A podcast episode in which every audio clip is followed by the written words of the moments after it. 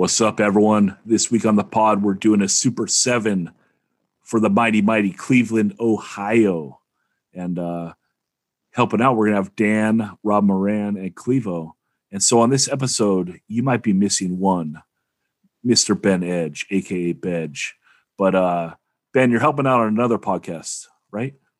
Yeah, I'm actually um, subbing on a podcast called End on End, a podcore journey through the entire Dischord catalog. So it's one of these podcasts where um, you know each episode is about a different uh, release by a record label. So this is Dischord, and they've already gotten up to 1986. So I am going to be talking about Gray Matter. The record is called Take It Back.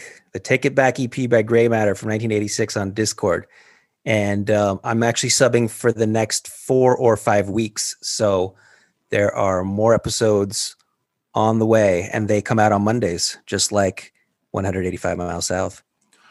Yes, if you listen to this podcast and you're like, "Fuck, I need more hardcore talk," after two hours or so of Cleveland, Ohio, and you're also like, "Man, Dan, Rob, and Clevo are all sick as fuck, but I need some bedge."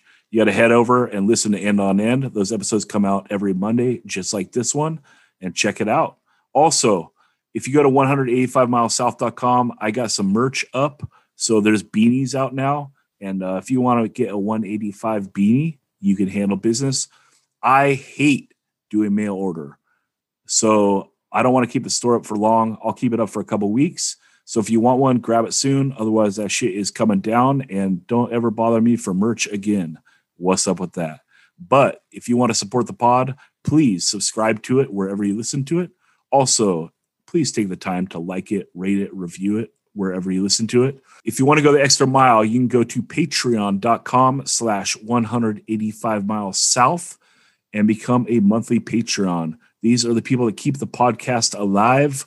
One dollar gets you behind the paywall, and we do bonus podcasts basically for every interview podcast and uh, have some buddies on. We talk about that interview and we go through the catalog of the person that was interviewed. So check that out and let's get on with the pod.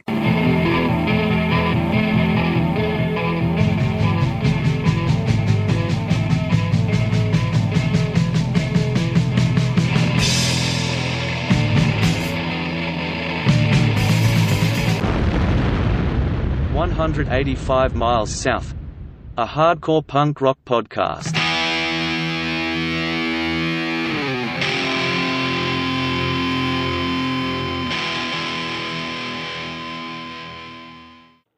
What's up, everyone? This week on the pod, we are doing Super 7 playlists for Cleveland, Ohio. What's up? Uh, help me out. You know him, you love him. He is the man that is so bummed that Star Hate Edge is not on Spotify. It's Dan Sant. What's up, Dan? You're right and wrong at the same time. yeah. All right. Also helping out, it is Rob Moran from the Vows. What's up, Rob? Hey, how are you? Uh, also helping out, it's a man who might have to need, he might have to change his name to Nashville if he doesn't win uh, the Super Seven contest. It is Clevo from Ten Yard Fight and Stop and Think. What's up, Clevo? Hey, what's going on? That's that's just a lot of undue pressure on me tonight. hey, you're the one with the name, dude. You know. So what are we gonna do? Anyway, I, I, I shall do my best. that's all we can hope for. We're all gonna try to do our best. I think this episode is either gonna be great or it's gonna be a total travesty. But uh, we'll find out over the next 90 minutes or two hours. Daniel, t- can you explain to everyone what uh, the Super Seven is? Yeah. So what we do is we each pick a song going in order in a very fantasy football type way.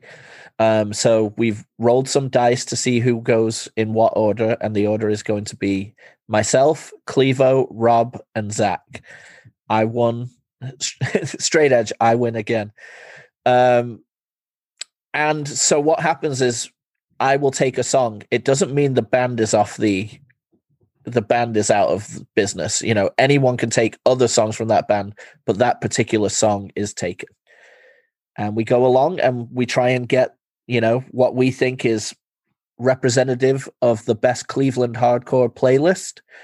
Um, and then we uh, later on post it for the listeners to have a vote on and stab me in the back.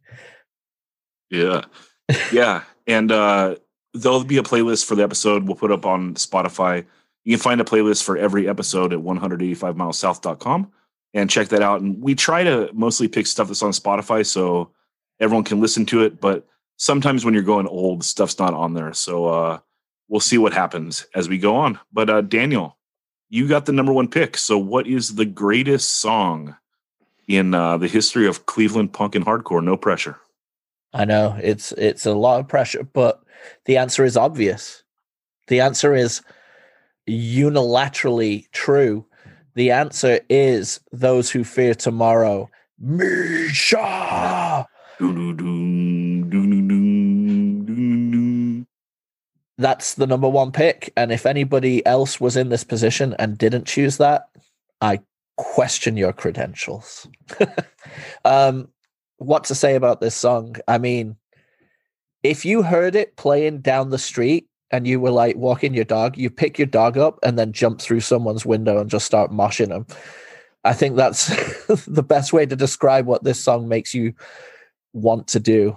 And the vocals on it are so good because he, the way Dwid delivers vocals can be anywhere from the most brutal, blah blah blah. But I think the thing that sets him apart from anyone else is when he does the "I'll take you down one on one," you know, and gets really low and guttural, and then goes, "Don't know shit about me." Like it, the way he goes up and down and whispery, and it's perfect. And the bass, once the Micha part is is just, I mean, we we were talking about Uh, potentially doing a, a super seven of like riffs, like recognizable riffs, that would be the one of the Mount Rushmore of hardcore riffs, just that bass. And it obviously influenced someone who's on this pod quite heavily, bass sound wise. This band. Yeah, Rob, is that true? Did you did you try to capture this tone?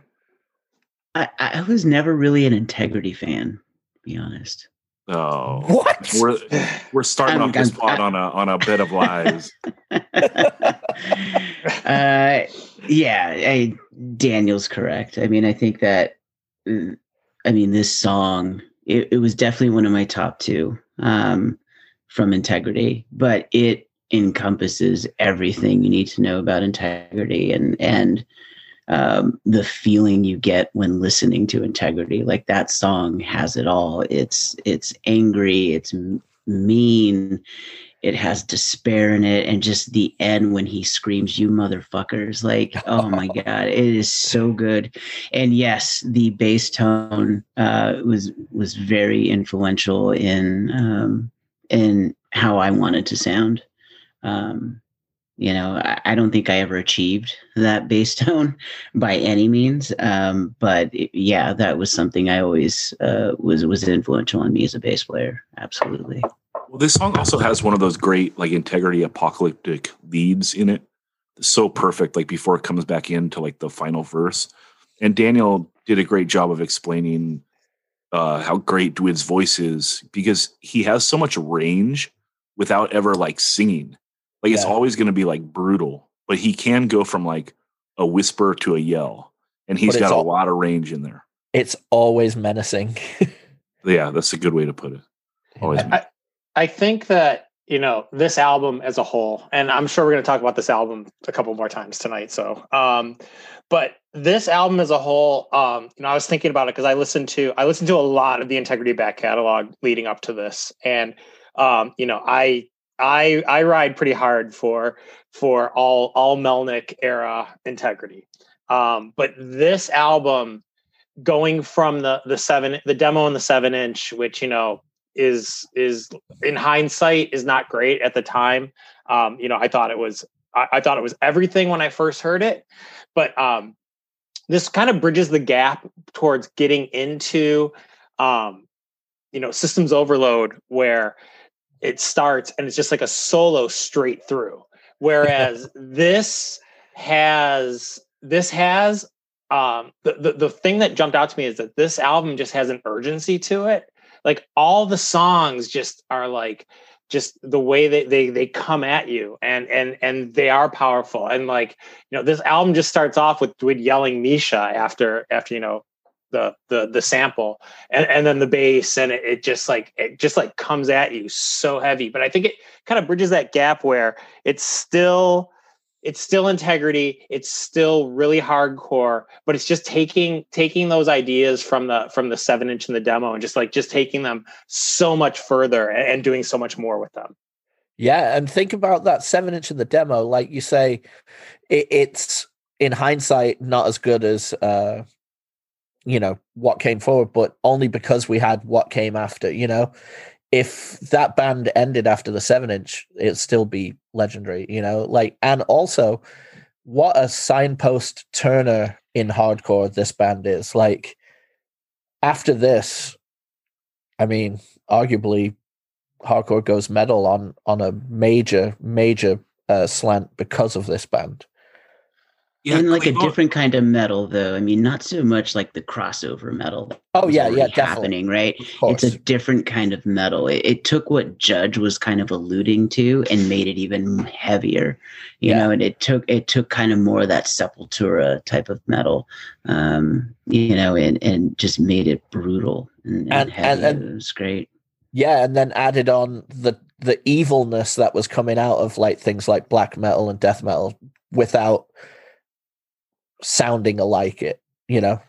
I, I think that this is still it's still firmly rooted in that Judge Cro-Mags tradition though, whereas you're gonna see as they go on into systems overload into into the 10 inch that it's like there's such a Japanese hardcore influence on them as they go forward. And I don't think that that Japanese influence is on them at this point. I mean, it's still like like uh, without looking it up, I'm pretty sure this came out. Did this come out before or after like Wind of Pain?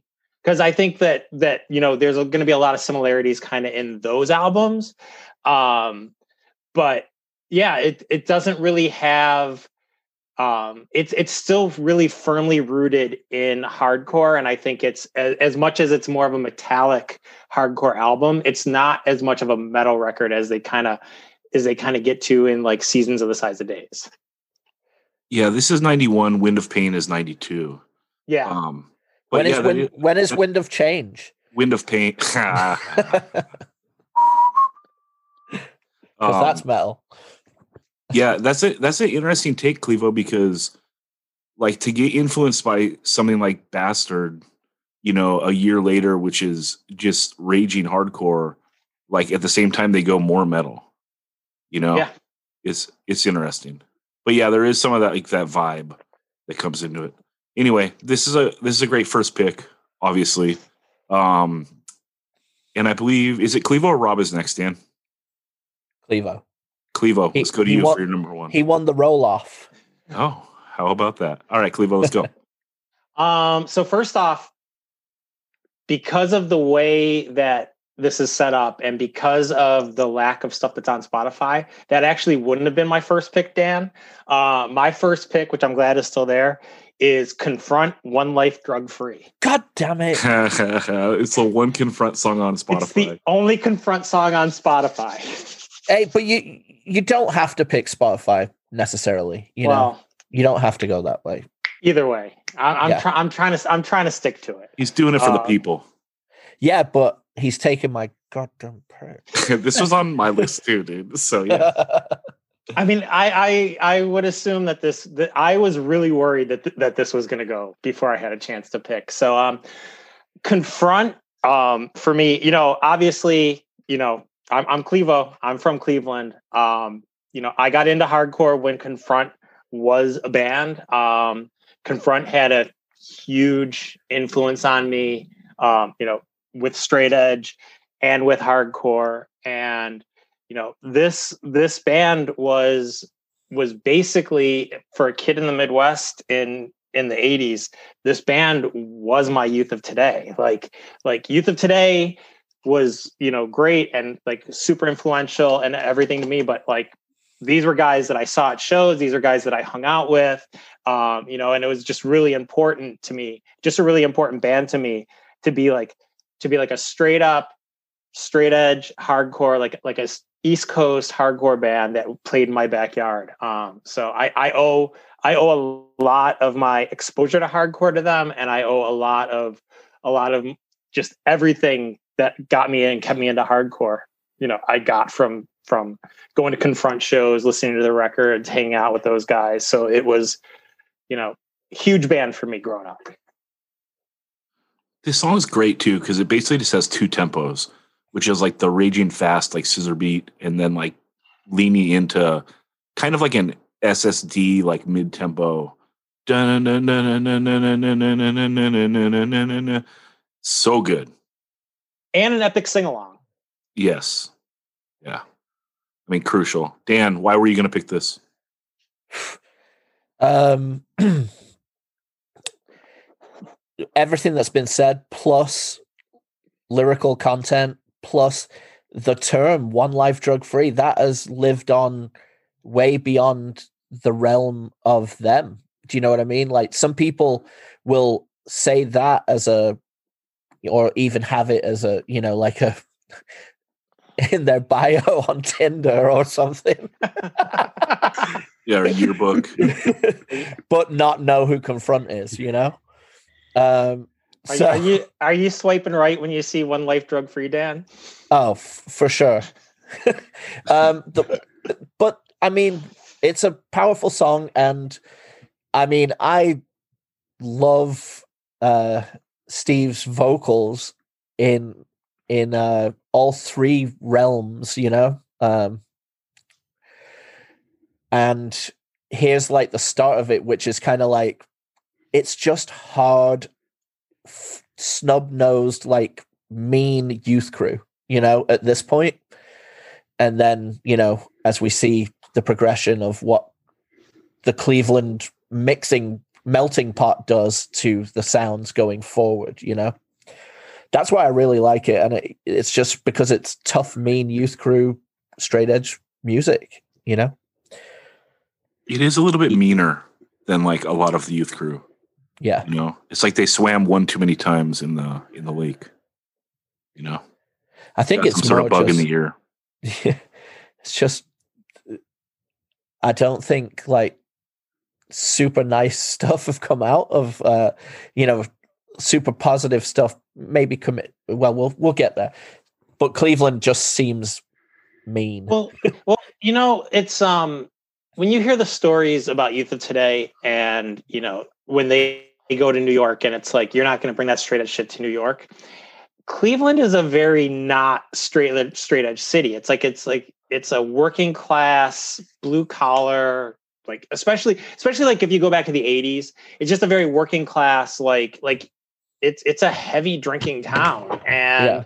you know, and also thinking about these songs, these are only five, six, seven years after Minor Threat. Straight Edge is still relatively new, um, you know, and and a lot of people still resent it uh, Yeah. at, at that Hence- time. hence the and- band's name you know the Yeah. name is talking about that um i mean we did have we did have a great we had a great hardcore scene in the 80s uh, largely because of confront too though because they were friends with all the revelation bands. Um, side note when i was doing research for this i was i read somewhere that Cappo actually offered confront to be on revelation and they turned it down because they weren't like there yet. I don't know how true that is. Um, well they toured with them a few times right? They played they played they played a ton of shows with them like like Cappo took them out. There's that video where Cappo you know is wearing the confront shirt on stage i think the anthrax. Um but uh because those guys and that crew were all friends with with the revelation bands and whatever we had great shows um you know throughout like 88 89 excuse me 90 where all those bands came to cleveland and played I mean, Project X played how many shows? They played two shows in Cleveland. So, like we brought, like we had, I, I was spoiled because I got to see. I didn't wasn't in New York. I wasn't in Boston. You know, I never went to CBs. I never went to these clubs, but I got to see these bands when I was like 15, 16 years old, which was great. That's cool. When was your first show? First show, like the first show I went to in a club would have been 80, 86 or 87. God, that's cool. you and Rob are kindred spirits. Other sides of Um, the country, though. Okay. And What speaking do, of you, Rob, what do you have to say about Confront Rob? Yeah, yeah. This band fucking rages. Great song, great pick. Um, yeah, I, I always looked at them as kind of how I looked at like the In Contrast to Sin seven inches. I mean, not that it's the same genre, but I looked at it as like just negative hardcore, negative youth crew type stuff is what I had written down about Confront. Like they had the DNA of youth crew, but it was angry. It was mean. It wasn't um it, it was not posy in any way. And uh, side fact, actually, uh, very few people know this, but Eric Allen actually had a confront tattoo on his arm. He had the one life drug free guy Yeah, um, so on his arm. Yeah. So, yeah, that band was, you know, we all like that band out here. Um, you know, I never got to see them play. Um, I got to see a lot of Cleveland bands, but but not them. Um, but yeah, they're absolutely a, a great band. Rob, let's go to you for your number one. Uh, my number one um, on the only the strong comp. I'm going face value someday. Uh, Yeah. Yep. Yeah, I fucking band is awesome. Um, every iteration, I I got to see them a few times. I got to play with them a couple times with them broken. Um, once at a boxing ring in Omaha, Nebraska, to like sixty kids. but uh, but it was awesome, you know, getting to meet Tony and the rest of the guys, and they were so nice and welcoming and funny and cool. And he kept calling us uh, California Jacuzzi Crew was his nickname for all of us. um, but uh, but yeah, it- you know, I could have easily gone with more integrity songs, but I have a feeling we're going to talk about integrity to death, so I wanted to really s- snatch up. I called up my dad. Sorry, What is? I, I don't know what the hell's going on. Uh, I think I sat on my phone and it just went haywire. yeah, this is a great pick. This whole this whole seven inch, we're doing it like uh pretty soon if it hasn't already aired on side A, side B. Um, and this song is Yeah. a total rager. Yeah, it, it, it's great. Uh, Face Value is great band. Tony Erb is a great front man, a funny front man. His great interviewee, and and and a good bass player. Yeah, the two the two interviews that he did with Turned Out a Punk are like two of my inspirations for doing this podcast. Like him and Damian, those are like some of the best like hours of interviewing I've ever heard in my life. You know, the dude just has a gift of gab. Yeah, he's and he has the ability to be um, really honest and uh, myth busting. you know, in some of the interviews about, oh well, I heard this about Cleveland. Well, let me just tell you, he's just a, a you know, blah blah blah blah blah. yeah. I think we'll get into face value more also because uh, there's a lot of bands that are going to get repeated on here, but uh, we'll see. And thank you guys all uh, for not taking my number one pick, which is uh, Mean Streak Final Word off this segment as Ah. well. Um, I was so scared this was going, but uh, I got it. This song has like, first off, that mosh at the end, that riff.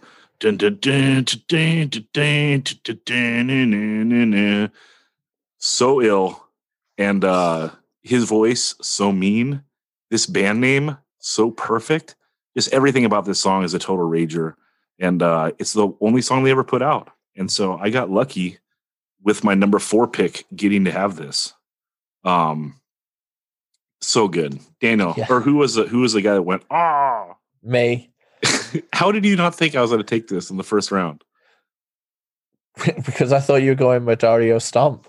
I, I, I, yeah, Um, yeah, I mean, everything you said about it is it's that it's that next step down into more mean, more you know, kind of sneering tough as fuck. Like, you know, it takes what was going on in Confront and then goes a little step closer to nastiness.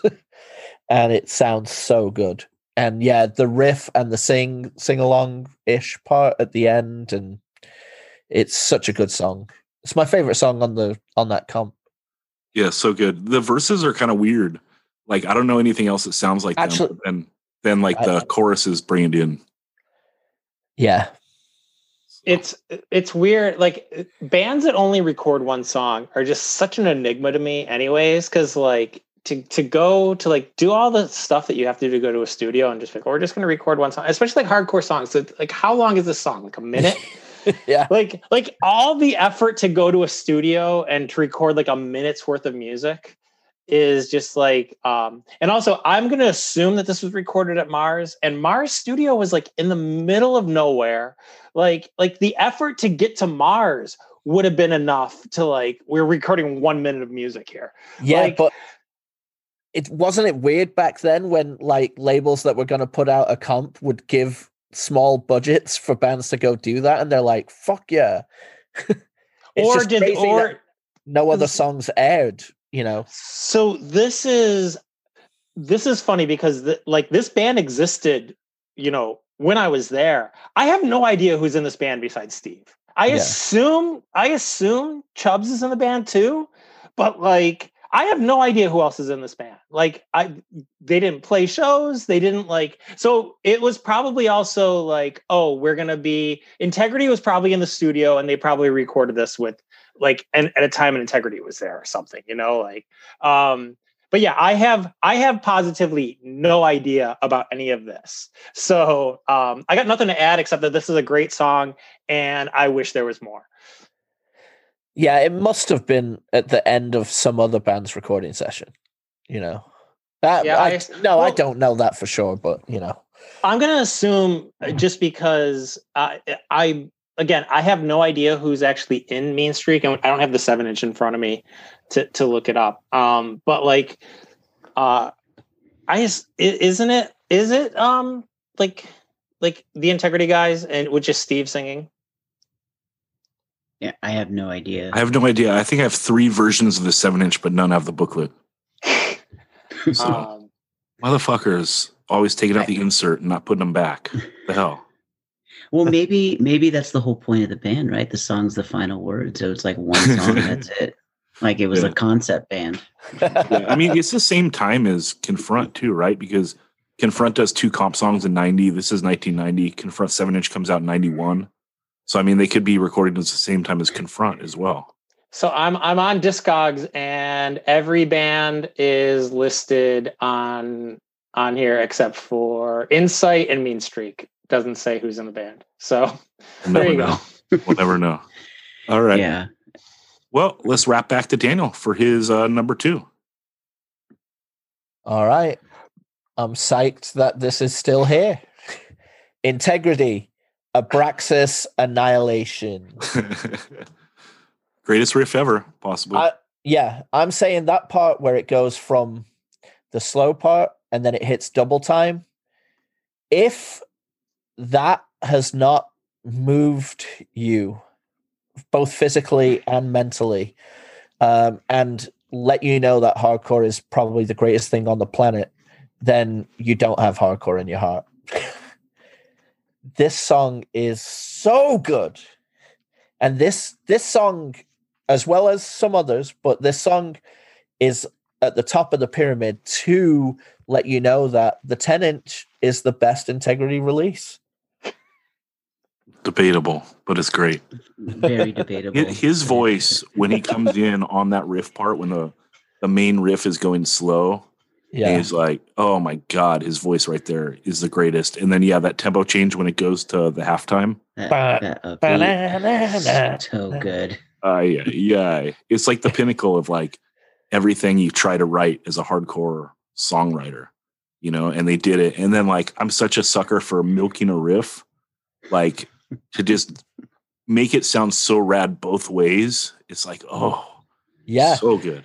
And apparently uh Frank Threegun wrote the music to this song. Uh not the Melnicks. because I I once on social media was lauding the Melnicks for this and including not only uh, the greatest back cover live photo ever. I was going to get to that. Doing straight up triple youth crew jumps at Warp Tour. Um, the fact that um, I was talking about, oh my god, this riff, blah blah blah, on a Instagram post like six or seven years ago or something. And Mike Cheese called me out. He goes, actually, it was Frank who wrote the riff and blah blah blah blah. And I was like, oh okay, thank you, Mike. Yeah, and if you didn't correct your post in the next 30 seconds, you're getting stabbed with a hot dog. so uh, a lot like a lot like black flag it's like when you think about like black flag lineups like what's your quintessential what's your quintessential black flag lineup like what's your quintessential integrity lineup like is The this 10 it inch- The 10 inch the 10 inch the 10 inch I mean, everybody who was in that photograph. yeah. You know, finding out that that, that photo was taken at Warp Tour like bummed me out. I only found out about it last year because like before it, it added so much mythology to like this band for me. Like, what the fuck? Why are Like, they how- under a why are they bridge? playing a, a show under a bridge? Like, this is Yeah. so ill. But it's like, oh, it's Warp Tour. They blocked off like a block or something, you know? dude dude that's cleveland man you play under bridges get with it Believe it. Yeah, man. Um, yeah, and quintessential lineup. Fuck, who knows? Like, I like the whole Melnick ride, and I don't know who comes in in and out. Mhm. Like when Blaze is in and when he's not. There's like there's because like uh Chris Smith, who um is in Keelhaul now, um, was in a bunch of other bands that I'll probably talk about at some point tonight. Um, but he plays second guitar on Those Who Fear Tomorrow. And um Chubbs plays drums on Those Who Fear Tomorrow, but then after Chubbs is out, um Dave Araka, who was in a band with Chris, uh, he he passed away. Um, like in the, like quite a while ago. Um, that's that's my favorite lineup is the Dave Araka, Chris Smith, Melnick, Dwid. Um, that that's just that's that's the lineup for me. But What's your go-to Psy Warfare lineup? Again, who's who's who's in Psy Warfare? Like I don't I don't. I don't know. They're always wearing ski masks. yeah. Clevo, let's go to you for your number two. I'm actually amazed that this is still here. Um, speaking of Frank Three Gun, I'm going to go Ringworm, Numb, Blind to Faith. Yeah. uh, So the sick. opening So track sick. on the promise um yeah uh so ringworm speaking of bands that only have one song ringworm comes out of um comes out of another band called force of habit who have one song and they're on the uh the conversion comp in 1990 um which is also a great song um and it's also not on spotify because i would have picked that um but uh you know the the main the main people you know frank frank and james come out of that and start ringworm.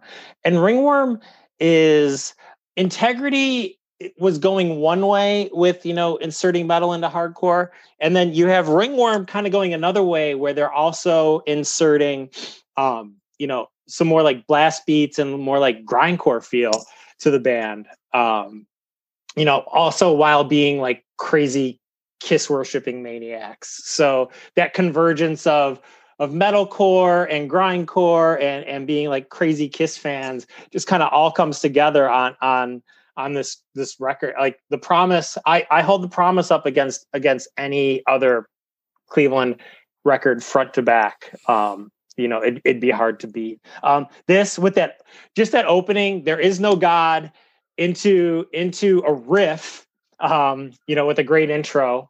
And then like right into um just like right into the song and and you know james human furnace just his vocal delivery and it is just so just so there it's like that it, it's like that higher pitched um that higher pitched vocals that just kind of comes in and cuts through the music and just like just like hits you Yeah, I had this on my list um, as well. I mean, I think that it, it's so it's just I I have written down like pissed off rock and roll. Like it is so rocked out but angry with it with that metallic heavy hardcore influence. And yeah his vocal delivery is like nobody else and it fits the music so well.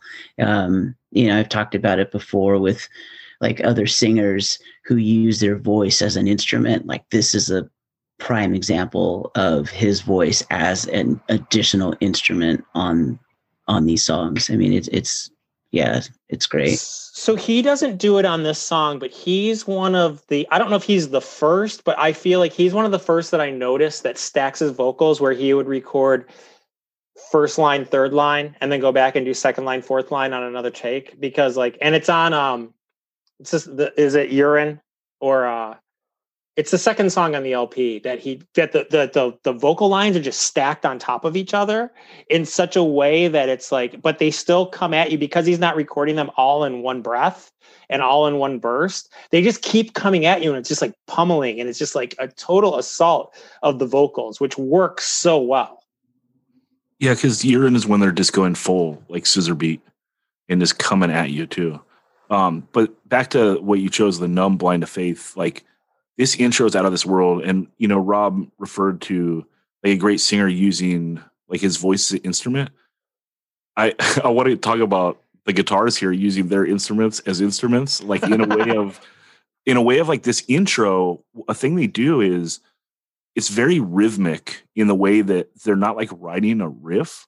Like on the intro, and it's like da da da da da da da da da da da. You know, that's two notes, and it's so ill. And then the tiny little change up when they go like da da da da da da da da da da da and then to the da dun dun dun dun dun dun, and that's like a a stomp part. It's the earliest thing I can think of that goes to that, like keeping the drums the same tempo but changing the guitar riff to like that stomp. Trial did it really well, and then I've used it that little trick in like every band I've ever done. Um, and this is the earliest example of me seeing that. Um, you, you know what it's reminiscent of because it's like they're playing the same riff, but they're like they're just picking it and muting it differently. Is is the leeway intro where it's like the leeway intro, Yes. like like like sometimes it's open and it's like, but then it's just like it's the same riff. They just they just approach it a different way every time they play it, and it just keeps you off your feet. Uh, you know, like just keeps you a little bit off balance because every time it comes in and they're just picking it a little bit differently, and it it makes a very simple riff interesting. I think that's a perfect example because it's the exact same thing that they do. They're just changing the riff like a tad bit to make it interesting, but not like fucking it up, you know? And then also just we're talking about blind to faith real quick. On those choruses, when they do like that quick little double kick, the diddle- diddle- diddle- on the Yeah. two, three, or whatever he says, like, oh my God, this this record is so good because there's so many like little things like that that they put like this attention to detail in. But then they can have like a song like Urine, which you were referring to, Yeah, where it's just full fucking YOLO. Yeah, or like a song like Flatline that has that just crazy breakdown towards the end. That's like fucked up riff, you know. That's like stoner rock, but kind of brutal. It's it's really cool. It's a great Right. album. Yeah, great this- choice. This album front to back. And also i want to give a shout out to the demo too because um you know if you take numb away from from this i probably would have picked the demo version just to have the hellraiser music. Um but the the demo the demo the the the ringworm demo has the hellraiser music in between.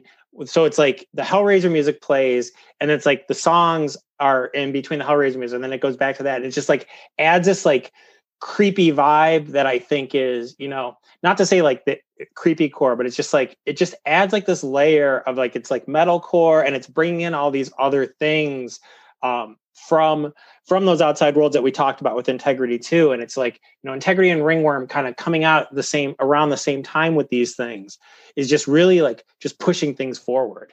Um, some would say maybe not in in a great way, uh, you know, because it does become a little more metallic, but um, they're just they're just like pushing the envelope with this music.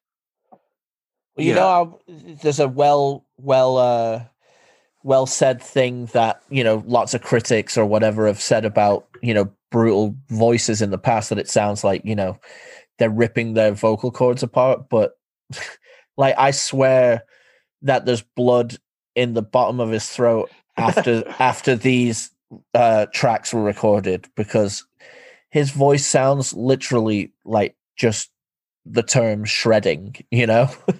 Not shredding Yeah. like solos, like literal shredding, like Hellraiser shredding. Yeah. So ill. Rob, let's go to you for your number two. Uh, I am going to go with also. Um, actually, I'm going to change my mind. I'm going to I'm going to take a left turn here. Sorry, I'm going to go with the Dead Boys uh, Sonic Reducer. I mean, I know. God damn it. I, I, I, I mean, there's so many integrity songs. I mean, this could be just be an integrity podcast. So I, I'm going to pick stuff that I think other great things about Cleveland, and obviously they have a bedrock punk scene, right? Like with um, with with bands like this, and um, and others that I won't name in case they get chosen. But um, yeah, I mean, this song is is a classic. It is a punk staple. Stiv Bators. Uh, I mean, it, it is awesome. I know they got more popular through via the New York scene and all that, but they're from Cleveland, and this song fucking rips, and it's undeniable classic, like top ten punk song of all time for me, for sure. Yeah, I think and this that's was my, on that's everyone's number list. two. Everyone's list. I actually was gonna pick this last, but Ringworm was still on the table, and I took that, and I, I, I should have. I, I, I should have taken. I actually would have taken this. I was going to take this number one because I was worried someone was going to take it. But then confront being the only confront song on Spotify, I took that. Um, but there's as great as this song is, um, there is a video of them playing this at CB's that is even to the next level. Yeah, I what, mean, what year's the video? What year's the videos? Like It's Is it like- um like 78, 79, it, like around that. there's still tables in CB's, so that's how Wow. long it is. Jeez. That's awesome. Um, and this guy comes out. This guy comes out and introduces them and makes a point to say that they're from Cleveland. Um, That's it cool. is uh, 77. wow. So so rad. rad. I, I need to look that up. Yeah, this is absolutely great. Um, I have it on my list, but you know what? There's more than four good Dead Boy songs. So I'm still gonna grab some. We'll see. We will see. But uh, oh my god, I feel so fortunate. I got my two number ones because there were only one song. Like I had to have that Mean Streak song, and I had one backup for this band. Um, but I wanted this song, and I'm taking as my number two pick uh, in cold blood and the song is jesus christ i blew that. I'm taking in cold blood and the song i'm choosing is lost in doubt. It's the fucking illest song ever. It might be the greatest song in the history of earth. Um just the way it comes in with like the ding ding ding ding ding ding. It's like the wildest solo you've ever heard. And it's just so heavy. It's like the best of like what you think of with cleveland hardcore. Like the it's super metallic but super brutal and everything. And it's like this fucking album every time when retaliate does an album the guys make fun of me because i send this album through and say hey here's what i want to sound like you know? But i don't ever think that we'll attain a song like this. Um and it's just so ill. And you know the solo's so good because they play it twice you know? It's like they come back and play the same solo twice.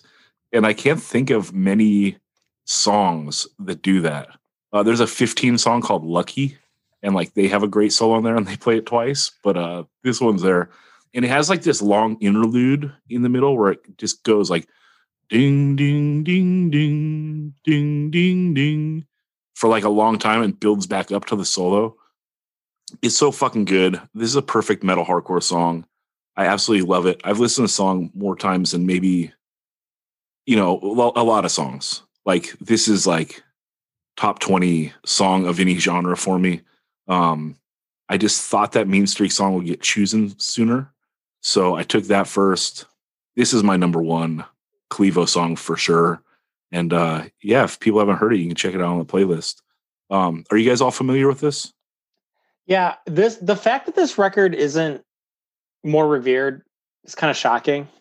Um, you know, the it it's on Vic it came out on Victory, you know, it's it's still in that time where integrity, you know, ha- still had sort of this mysteriousness slash popularity around them.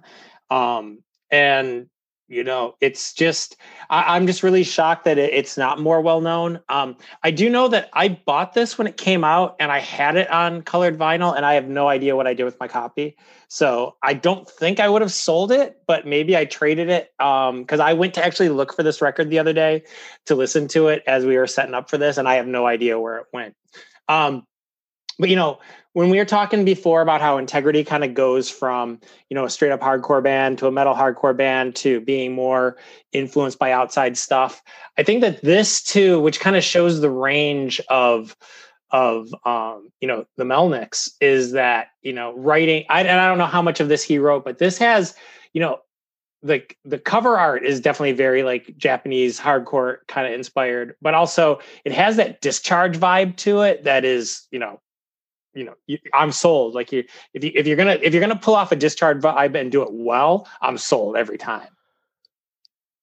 Yeah this song this album has so many like brutal short ragers and that's why i wanted this song so bad is like i think it just encapsulates like the greatest of this band but they do have like the short blast like the song retaliate the song that uh starts out the album you know yeah. is another one and I, I don't know if the other songs would have like summed this band up as well because then they also have some like longer slow burner songs too. Um but this album's just all around classic. I still have it on vinyl. I think i just have it on black. Um i don't think i have this on color. But i think part of the reason why they didn't catch on clevo and you can correct me if i'm wrong but i don't know if they ever played any shows in this iteration because i think it's like it's just blaze like writing all the songs and then it's the singer of like is it I don't know Mushroomhead something like that. It's like some big metal band. Like so, their singer sings on it. I don't know. I don't know if he sings on this or if it's something else that he sings on. But yeah, th- there's definitely a there's definitely a Mushroomhead connection. Right. Um, so I um, think he sings on this and he's never on anything else. So like they may have never played any shows of them or something. Yeah, I I again, this is sort of that whole mysterious Cleveland hardcore. Who the hell knows what's going on? Who's in the bands? Who's you know? That's that's the way they like it. Yeah, and it's like, and it's not like for lack. It's not for like lack of trying or lack of doing research. Because I, th- this is kind of where I came up against the wall. Because it's like there's all of this stuff that there's just like the, the information is just not as accessible, and if you weren't there, you just don't know. But I, I think you know this. This touches on kind of posts uh, integrity, humanity is the devil, right? I mean, it has that Japanese. It's when they get more into Japanese hardcore, and this is a continuation of that that discharge, GISM, bastard type of vibe. You know, I mean, it's it's. I would say it's not my like favorite thing ever, but I do like this record a lot. It, you know, I, I remember liking it a lot when it came out I, haven't listened to it in probably like 10, 15 years. Um, but yeah, I, I, remember liking it um, back in the day. And, you know, and also too, we, someone mentioned earlier too, that it's, you know, like Japanese kind of inspired like punk graphics on the cover. And, and, and um, I think one of the Melnick brothers actually did the artwork for it was involved in the artwork for it. So I think that that connection of them kind of getting into that that Japanese hardcore stuff. This is like an extension of that. It seems like this band. Right, because this is 98. I think Humanity is the Devil is 96 ish, 96, 97. So yeah, Rob's correct. And this is post humanity. This is 98. This is 98 for sure. Yeah, yeah. Yeah, and Humanity is the Devil is like, I think 96, 97, maybe. Right. So this is right around the time of seasons in the size of days. Um, what's when this came out, I just thought that's the coolest band name. Like, how has no one thought of that before? The Truman Capote book, like, and it just sounds hard as fuck in cold blood, you know? Sick. So rad. So yeah, so so Jason Popson, Jay Popson sings on this, and he went on to be in Mushroomhead, amongst other stuff. Um, I don't know if Melnick did the layout. It says that John Pichet, who uh, was a friend of the Melnicks, he did a zine in the '80s. Um, it said that he did the cover. Um, and yeah, but it's you know it's the Melnicks, it's Blaze. Um, so you you know you get that again. It's dudes who played in bands together that just just click like like those those three dudes could could get in a room and probably just bang out a record like right now. Yeah, so rad. Well, the, the the cover is so like Age of Quarrel meets Discharge. You know, it's so cool. Uh, That's probably a perfect way to put it. Um, Daniel, let's go to you for your number three. Okay, I want a clarification from our resident Ohio expert. Am I allowed to take a band from Akron as a Clevo choice? I Is mean, it, is it close enough? I mean, you guys took Worcester for the Boston, so Yeah. Akron Akron's closer to Cleveland than Worcester is to Boston. So. Okay, so I'm I'm good then because I'm not gonna uh I'm we're never gonna do an Akron Super 7, so let's get them in now. Devo, Gates of Steel. All right. This is my favorite Devo song, and there are many to love. But this song, if you've not heard it, listen to the playlist right now. This song is pop. Well, okay, punk pop perfection. I'm not going to say pop punk perfection. Um, everything about it, you know, it's Devo were classified as being a new wave band because they didn't sound, you know, well, new wave was basically what punk was called before the term punk was widely uh, accepted. But I always think of like new wave as having a little bit more instrumentation than just the classic punk records, and I think that's what Devo do, you know, with synthesizers, Moogs, and etc. But this is a Devo song that is heavily reliant on the guitar instead of um, all the other technology that they utilized on many other songs. And uh, I absolutely love this song, and um, I am really glad I got it. And I'm glad Akron was deemed acceptable. Um, Devo, like you know, however we want to classify them. Uh, one thing about Devo that you know is really shocking to me is that um, Jerry Casale was at Kent State at the Kent State shootings.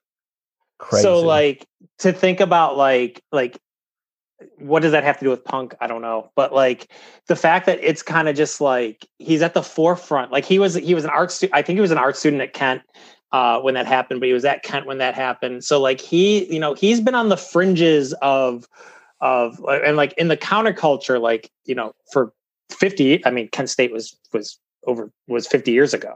So like just to think that this dude has been at like the forefront of the counterculture for that long. Um, you know, and yeah, like there's like Devo has, you know, they have they have some riffs. Like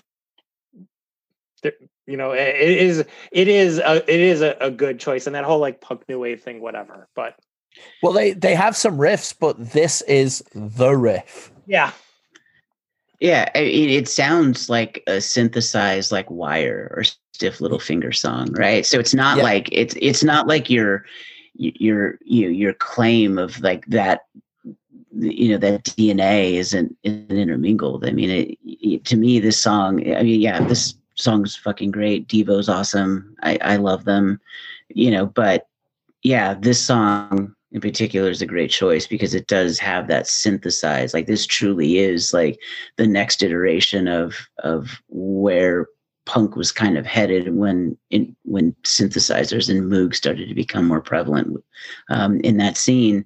and and you hear that. I mean, it's not no wave like this kind of arty New York disjointed synthesized stuff. You know, this is very you know it, it's it's rooted in pop, but it has that punk undercurrent. You can hear that that that wire stiff little fingers undercurrent in in the Devos, especially the early Devo songs. I, you know, that's what I always got from it.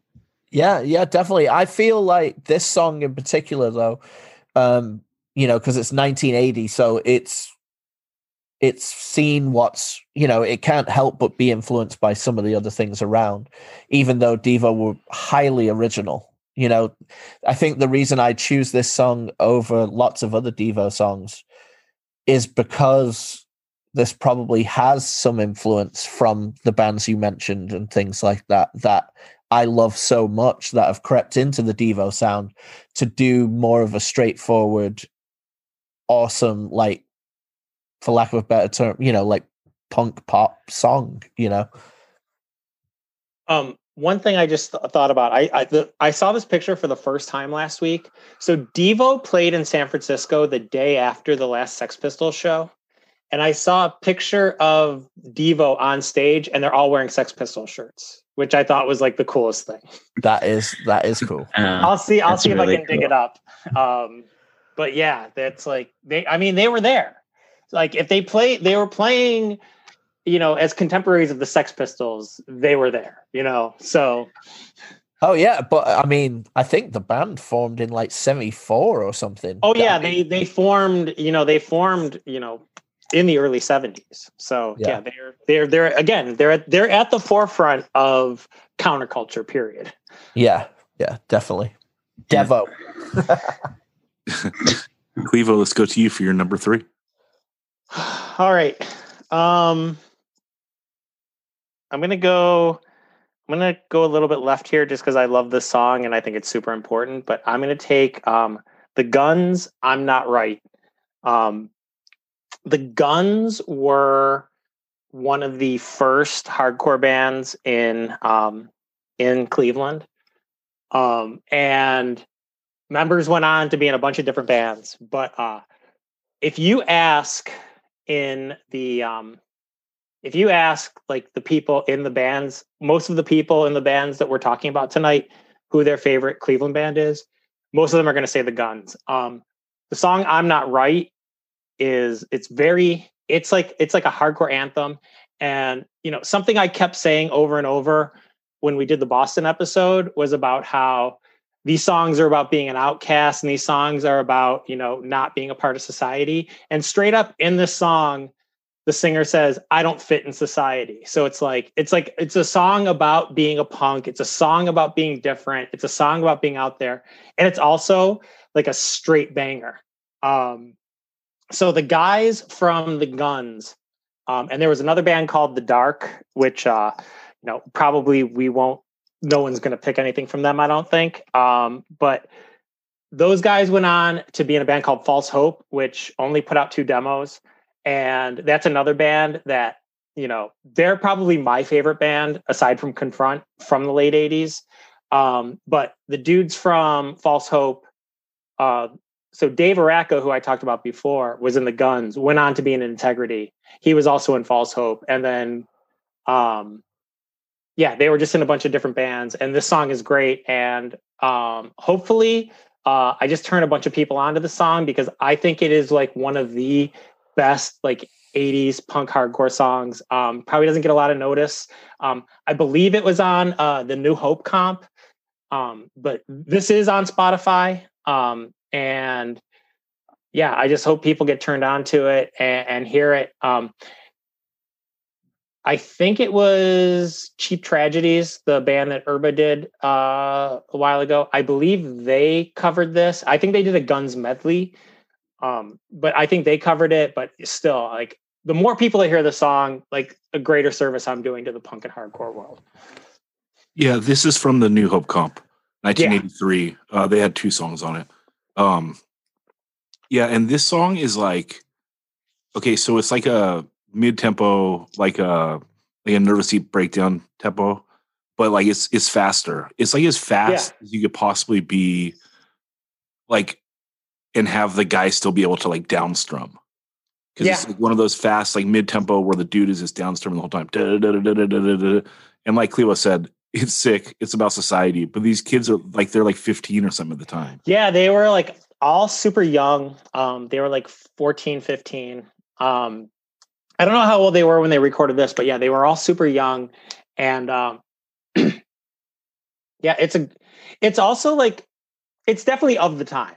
Um, and and I think Black Flag is probably a good comparison um, where uh, you know, it's kind of like like Keith era excuse me i think like keith era black flag is a good comparison because like his voice isn't ever really like doesn't seem strained or doesn't like he's not screaming. And you can like under you can understand all the lyrics um but like the the riff is great um and yeah it's it is it is like a perfect song and if it would have come out of la in 1983 it'd be a classic. Um, I think the fact that, um, and this is kind of the issue that uh, you know we were talking about before we recorded, is a lot of the '80s, a lot of these '80s bands from Cleveland, they either like, you know, near the end they were recording seven inches, and then like Integrity like kind of took off, and then you see like you see like kind of a boom. But a lot of these bands from the '80s,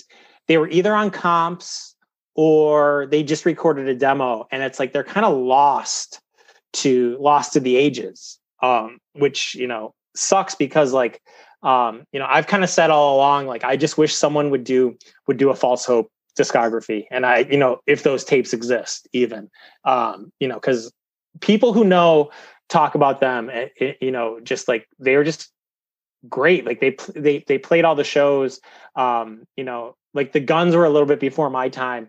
Um i did see them once. They played a reunion show and i have zero recollection of, of, of it. I was there and i watched them but i have zero recollection of the show. Well, the other thing is, I think that for these comp songs, it's just two dudes. I think it's like a guy playing guitar and singing and then a drummer, right? yeah so it's like um dave dave Araka, and then um is it tom dark but yeah they're like they're just like young kids you know just just just raging Yeah, but you're right. Like this is like oh no it's not Tom- sorry it's not tom dark it's uh scott uh it's uh scott eakin okay.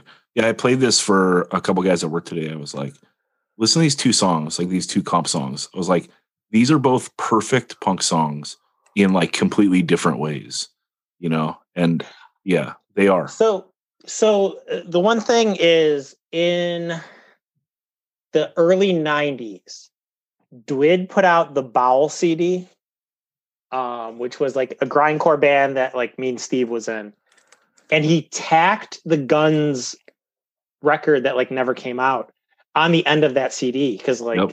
the Bowel CD is like what like probably like 15 minutes long, and it's like I have like 70 minutes to work with here, and he tacked that on. So that might have been that that might have been one thing and also on the um there's a song on the dark empire strikes back comp too support that is also on there which you know um so i think people have heard them but i still think that not enough people have heard this Well, because it swung the other way too much, and and I'm sure that people in Cleveland will hate me for saying that because like I would want to be a completist of like all the bands from where I'm from. You know, like the False Confession demo LP came out, and it was stoked, and Ill Repute, like both their demos got put out on vinyl. I was stoked. yeah Um, you know, or or when uh God, what was that? Uh, Grand Theft Audio was that that label in the '90s? Like, who just put out those insane CDs with everything? oh Like, yeah Yeah, like you. I mean they're still doing it yeah, but but that's what happened with the guns here because there was they got a proper repress sometime in the last ten years, but yeah it like- Smog Veil smogvale did the double lp like right. It's like you go ago. from like a band where it's like, oh, you have two perfect like comp songs, and then it's like, oh, now there's a double LP, and it's just like uh, too much for me. Like I, yeah I- I think the sorry, I think the stuff that Dwid put on the end of that Bowel CD because it's only like ten songs. Like, I think if that came out, like, like yes, I I do agree, like in being a completist and like that. What is it's the agnostic front raw unleashed, where it's like the practice sessions for United Blood, which I mean I'll listen to that, but like I'm not gonna I'm not gonna like put that on every day. Well, and it's not the thing to hook people. No. If you're like, dude, the guns are so sick, you got to check this out. You don't give them like a double LP and be like, okay, sift through this. No. But but yeah, but when this song comes up on the playlist, Yeah, you guys people are gonna what I'm talking rage. You're gonna Yeah. slam in your living room, dude. It's gonna happen. Um, okay, Rob, let's go to you for your number three.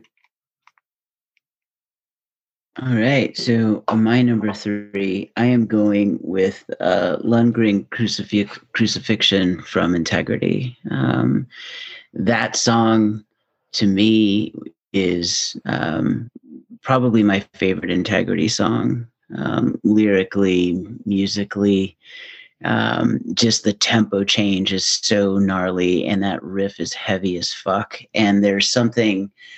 Um, that happens on it, there's a, a riff that happens uh, with the bass actually where he noodles um, this certain um, chord and it always stuck with me and i and i was so blown away when i finally figured out how to do that as a bass player when i was a kid in the early 90s and um, it's around 17 seconds into the song 17 seconds he does this like bass chord. And that like taught me the different things that you can do with the bass and not just kind of play along um, and sit in the background. And um, that this song is just so powerful to me um, it- so this is like personally my favorite integrity song so i don't know if this is every, every whoa what's going on here did you guys hear that yeah I Yeah, heard the ghost of integrity. yeah I know. Yes, I the second. I, I feel that like there's a sabotage going on because every time I'm talking about my picks, some music lights up. So, um, so yeah, I, um, but yeah, that song in particular because you know when when this cassette was first coming out on Overkill Records, Ron Guardipee, R.I.P., uh, singer from Brotherhood, he was down in San Diego with Undertow, and he gave me a cassette single on Progression Records called Grace of the Unholy, and it had two tracks on it. Um, uh, Darkness and I think March of the Damned. Yep. Um, and I was blown away by it. And then he's like, "Oh, and I'm putting out the Integrity album." Um, he's like, "Here," and he gave me an uh, an advance copy, and I was just, you know, I talked about it numerous times, and everyone has their Integrity story, but yeah, the album just you know blew my head off. I never heard anything like it um, from a hardcore band, and so you know when I got to this song and it got to that part in the song, I just remember just rewinding the cassette over and over and over to hear that bass line because it just and even now when I hear it, it still gives me chills because I think about when I was like 16, 17 years old, hearing that bass line and trying to figure it out over and over and finally getting it and being like, okay, like I understand. Um, maybe I was 18 at the time. But so yeah, anyway, that this is uh my my number three and my favorite integrity song. so two things Also- about the song. Oh, just real quick, Brian. Like, Yeah. I love that this song, like that they're owning it now. Like that they do those like the because they kind of do it in Micha.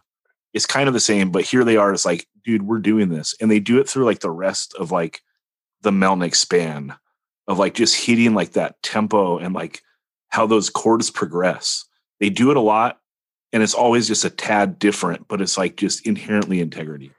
I, I think on I think on this album it's more samey. I think this album is very as great as this album is, and you know, I, I a, a lot of people this is a lot of people's favorite integrity. Um, but like I think this album, as great as it is, as urgent as it is, as great as the songs are, I think the album overall is a little bit one note. It's a little co- aside from like it's cobbled together from like from like seven inch songs and darkness and um march the Damned from the single. But like the rest of it it it it, it is a little one note where it's like it is kind of like all this kind of tempo and and a lot of like um you know like open e kind of kind of feel to it. Um that's not to say it's not great but i think that they they i think that they progressed much more on the 10 inch and on systems overload uh, from this. So like this is like a stepping stone. Uh, they're all great, um, but I think that you know what you're what you're saying with that is really like, like they just kind of like ride on this and just like they have a pattern or a formula. Yeah, and the formula works. I mean, I think that Yeah. that's you know, and I think you know definitely like Zach, you know, said it earlier. Like, oh, I love when a band figures out a way to redo one note. Like, you know, we talked Yeah. about the you know rise and fall, right? The leeway Yeah. intro. Like that's one riff, but they figure out different ways to do it. And I, I, I don't know. And I guess it's just personal preference too. For me, that's how I, I love to manipulate one riff over and over and over and figure out how to make it interesting. And I think that's what they've done. I, even though I, I, I have to say the 10 inch personally is my favorite Integrity album or release, but this song in particular is, you know, but yeah, this album my number two. Um, Um, but but yeah, anyway. So, Well- so the, the two, sorry, Dan. The two things I was going to say is one, this song does feature the line "hooked lung, stolen breath, cunt." Uh, you know, I just want to get Which that out. Yeah. that's that's what Which I was a- going to just a- say right now. comp. Was a was a what was like a reissue version of this a lost album? and That Lost and Found. Lost and found. Oh, Lost and Found. That's right. Yeah. I knew it Um, was a reissue version of it. Yeah. But the other thing I want to say is uh, for all of you people that like to listen to true crime podcasts, uh, you know, when you're not listening to 185 South or 185 miles south, um, when you listen to your true crime podcast, look up Jeffrey Lundgren because this song is about these mass murders that happened outside of Cleveland in the late 80s. And it's a fucked up story. Uh, this guy thought he was God or Jesus or both and just started massacring people on his farm. Um, don't want to ruin everything, but uh, yeah, check it out on some. Spoiler just- alert. Just, just, just look up Jeffrey Lundgren. I mean, I said he was a mass murderer. Uh, just look up Jeffrey Lundgren, uh, and you'll go down a wormhole with it if if that's your thing. Well, when you actually know who he is and stuff, you can see how fucking great these lyrics are, describing Oh, it in a very poetic manner. Yeah. Just yeah, the I mean the line that I I really love is the new crown beauty, Christian duty. You know, like it- Um, Yeah. Jesus. Great. line. mine is my my favorite is actually uh, neck restrained daughter, endless slaughter. That goes into hook, lung, stolen breath, cut. Breath. Like, yeah, Yeah. So So- brutal, So and it's what makes So- integrity integrity. You know. yeah. Yeah. All right, let me take my number three, and I am going old as well. Um, I'm gonna take "Street Where Nobody Lives" by the Pagans. Uh, I love their whole catalog. They've done a fair amount of of represses, so you can find these things on vinyl, but most of it's not on Spotify. It's just spot songs here and there. Um, but I was stoked because this is my favorite song, and it is on Spotify. So what makes this song so ill is like the bass is just walking and like the there's like almost not a guitar riff it's just like the guitar dude is kind of just playing a note or two but like the bass is like going do do do do do do do do do do do do do do just doing a scale but somehow it's like it just comes off so ill and then when the way that the singing comes in he's got like a very very cool rhythm pattern on top of it it's like da, da, da, da, da, ba, da, ba, da, da, da, ba. And it's like this all going on at once. It's like, oh my God, like what is this like craziness? But it's like still, it's still so simple and straightforward and has like that great up tempo, mid tempo punk beat. And then catchy chorus. What else do you need, dude? This is like another perfect punk song coming out of Cleveland. And uh I had to take it. Um and stoked I got it early. But I I- did have four pagan songs in case I needed one. I was gonna say I'm I'm shocked it took you this long to get to the pagans, knowing how much you, you love the pagans. Uh, so yeah, I'm I happy had for to get those for I had to get Mean Streak and Cold Blood. And now I'm like in the clear because like I got mad integrity songs, mad ringworm songs, mad pagan songs. So I'm styling. Now now this is all just fun. But uh, those first couple rounds were stressful. so Yeah. Yeah. Great band. Great choice. cool. Cool. Um, we'll see if they come up again. But Daniel, let's go to you for your number four. All right, let me uh get to the old listeroo. which do I take? Integrity, hollow. This way, we get a little bit of integrity and we get a little bit of human furnace. This song is incredible. um, the way the bass sounds um, going into this song is so fucking amazing. I don't know what that pedal or tone that they have going into this, but it sounds almost like absolutely brutal and and evil, but also almost chimish, if you know what I mean. Uh, it just sounds so good, and then the song is blistering pace, um, and you know, a lot of times when someone does a guest spot on a hardcore song, it's like they have their they are given a part, but here it's like I do the verses, you do the chorus, and it works so fucking well. Uh, I mean, I absolutely love it, and their voices together are unbelievable. The song is incredible. Yeah. Also, this chorus is like subtly melodic. Yeah, You know, about about as like melodic feel good notes as integrity gets. I wouldn't say feel good, but yes, It is though catchy, catchy. well, because they always go into like the dark melodies, but these are like these are the nice notes. there there is like a um there's like a backing like quiet track though where it's like the vocals like as James is singing it's like spoken really quietly in the background which kind of adds like the spooky so it's like it, it's like he's it does have a melodic feel to it but there's also that creepiness with that with that spoken like backing track in there Well, and also his vocals are just shredded, and that's what makes yeah it such a special song. Is like having those human furnace vocals over like these nice chords. It's like oh, it's it's just a nice dynamic.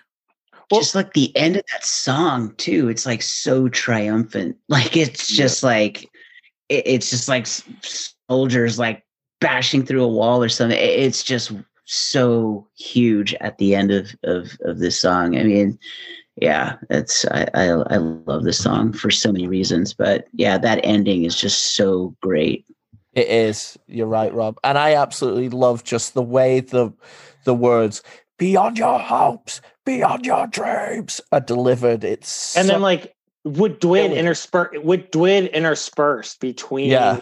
between J- uh James's parts. I think Yeah. though, like when you think of the 10 inch though, because obviously there's a song that starts the record that Yeah. is is very epic, but it's like the way that first song ends, which I'm sure someone's gonna bring that song up eventually tonight, but like the way that song ends, and then it's just like that bass tone. It's just like Yeah. that fuzzed out bass tone. Do do do do do do do do do do do, and then just like the song comes in, and then like Dwid is just like singing like it's the end of the world, yeah. and then Human Furnace comes in and he sings like it's the end of the world. So that song basically just sounds like the world ending, like just like that. It's just like there. and but but that bass, like It's so good. it Um, sounds like almost like tubular bells, the way it sounds. But but it you know it's a bass, but it has a otherworldly quality about it. You know. So, so I'm just curious as to how much because we we've talked about the bass tone or like just the tone on Integrity Records, and like how much of that is just recording at Mars.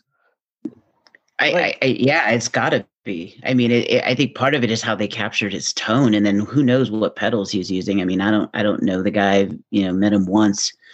You know, like Yeah. so, So you know, but but it's like, and I wasn't going to be like, hey, what pedals do you use? You know, but but I think that, but but yeah, it's uh yeah. it- I mean, to me, that's what is part of what makes integrity so great is these like bass breakdowns that just launch into a pummeling every time.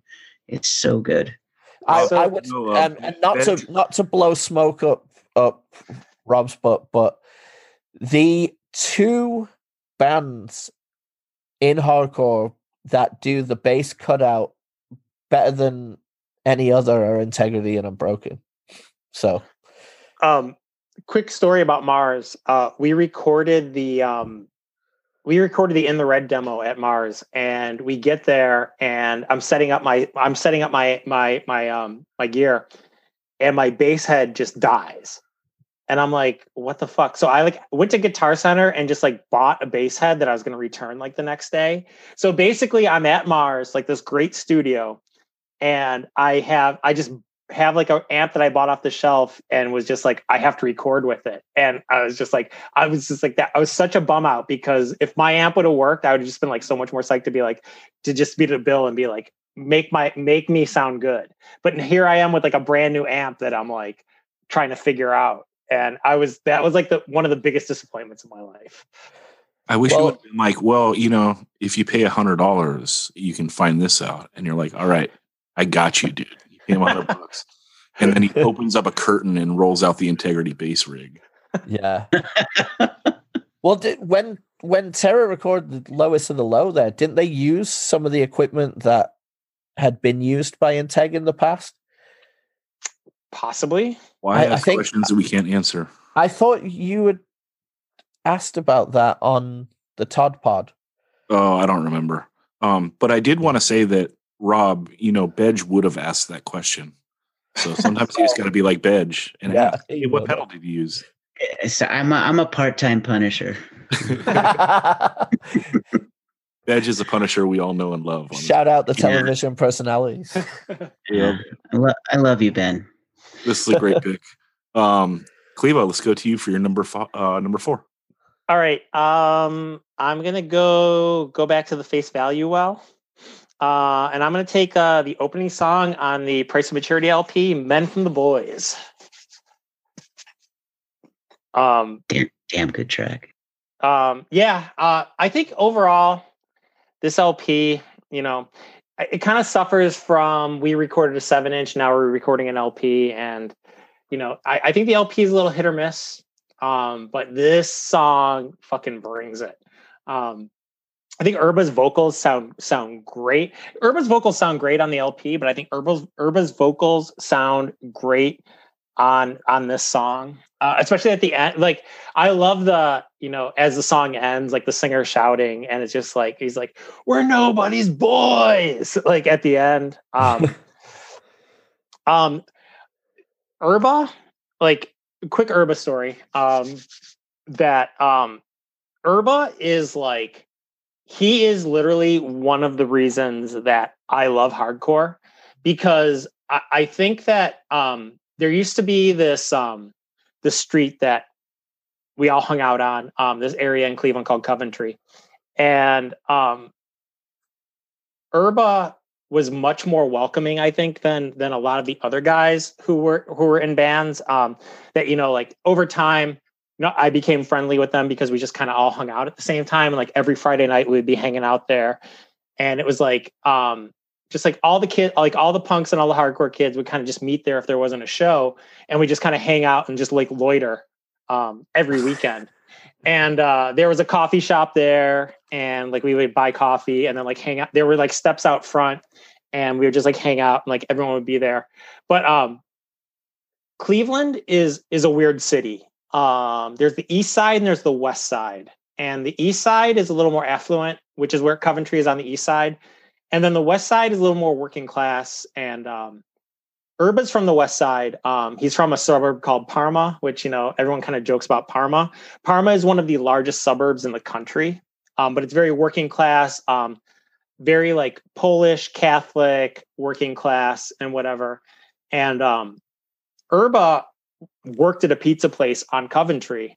Um, so you like he wouldn't like he wasn't hanging out as much, but like you would stop in and get a slice, talk to Urba, or he would like come and hang out. But like when you saw him out, like when he wasn't working and whatever, he was really friendly. He was really welcoming. And um, you know, he is probably the person who welcomed me into the scene more than anyone. Um, he's like the super nice guy. He has all the best stories. Um, you know, he's been around forever. Um, and you know, he's just like he is like a stand-up dude. Um, you know, I I love the fact that like when people think that they like try to talk about the mysteriousness of Cleveland, if you ask Urba about it, he will he will straight up tell you the truth. He will shut you down. He will dispel rumors. Like he's just like he just tells it as it is. But he's also like super nice guy, super kind guy, and like um it really like when I was like a young kid, like nosing around, like trying to like you know be part of the scene. He was one of the like welcoming people, and it was like that like meant a lot to me. And he's he's like great guy, and like when um he joined Face Value, or sorry, so he joined a band called the Bagmen and made them change their name. Um, they recorded the Bagmen demo, um, then the seven inch, then the LPs and whatever.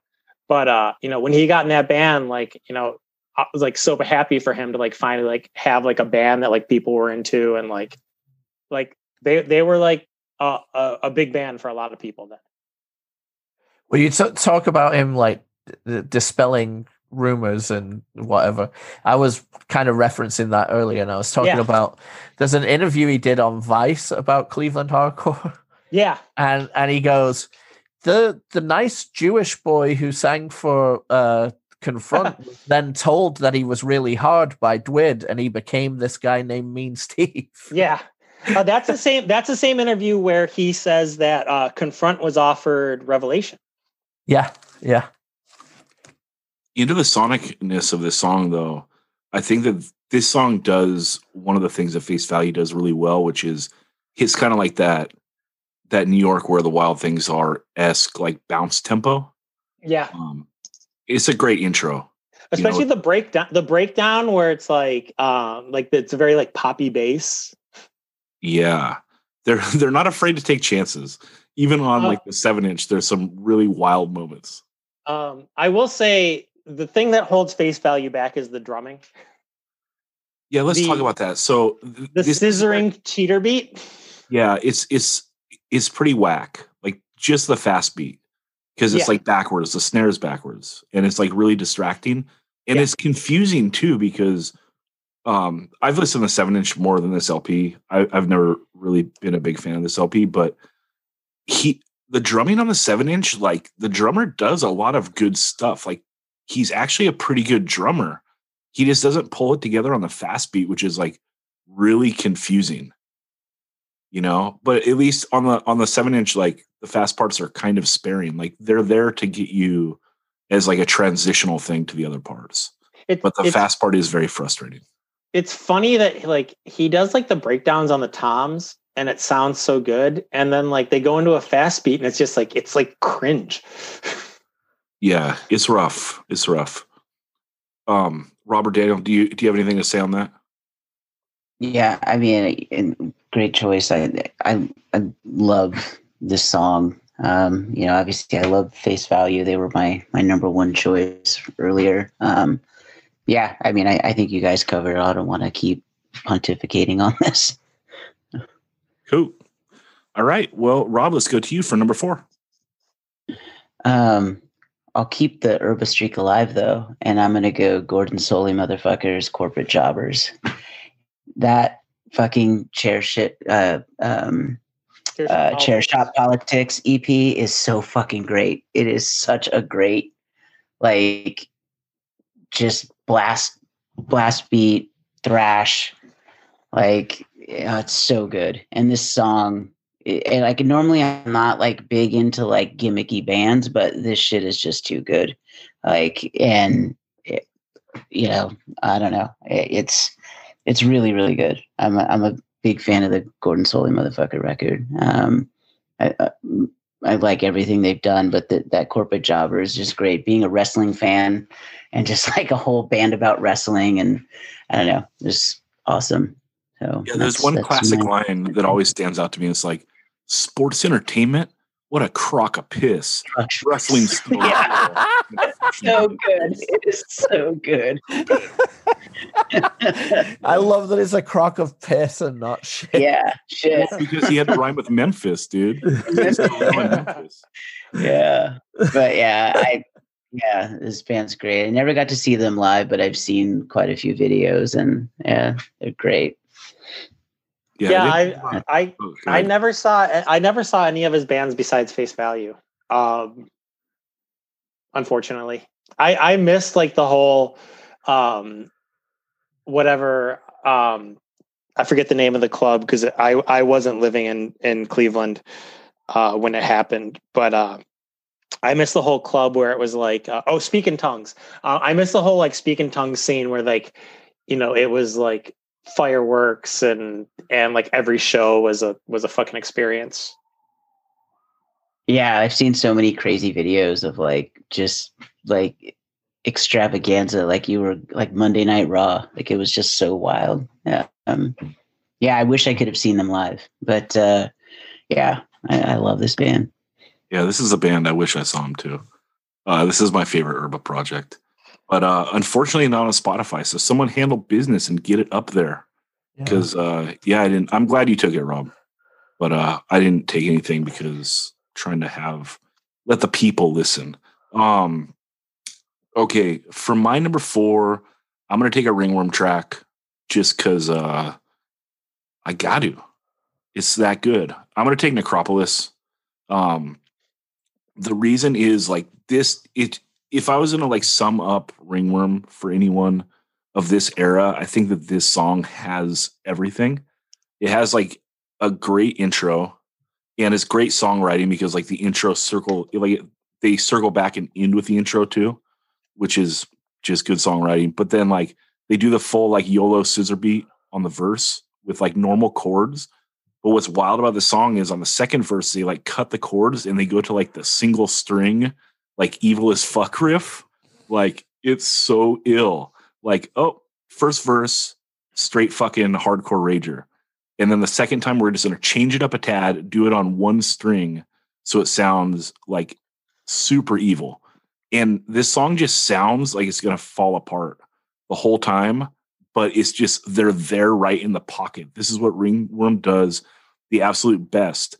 And like these things that they're writing are out of this world. So it's like it's not Salapo. And they hit all the starts and stops. Like this song, like it cuts out and then it has like a little bass cutout back into like the the breakdown. I don't know. It's just epic songwriting. It's a fucking perfect song. And uh yeah, Ringworm Necropolis from the Pro- the Promise, 1993.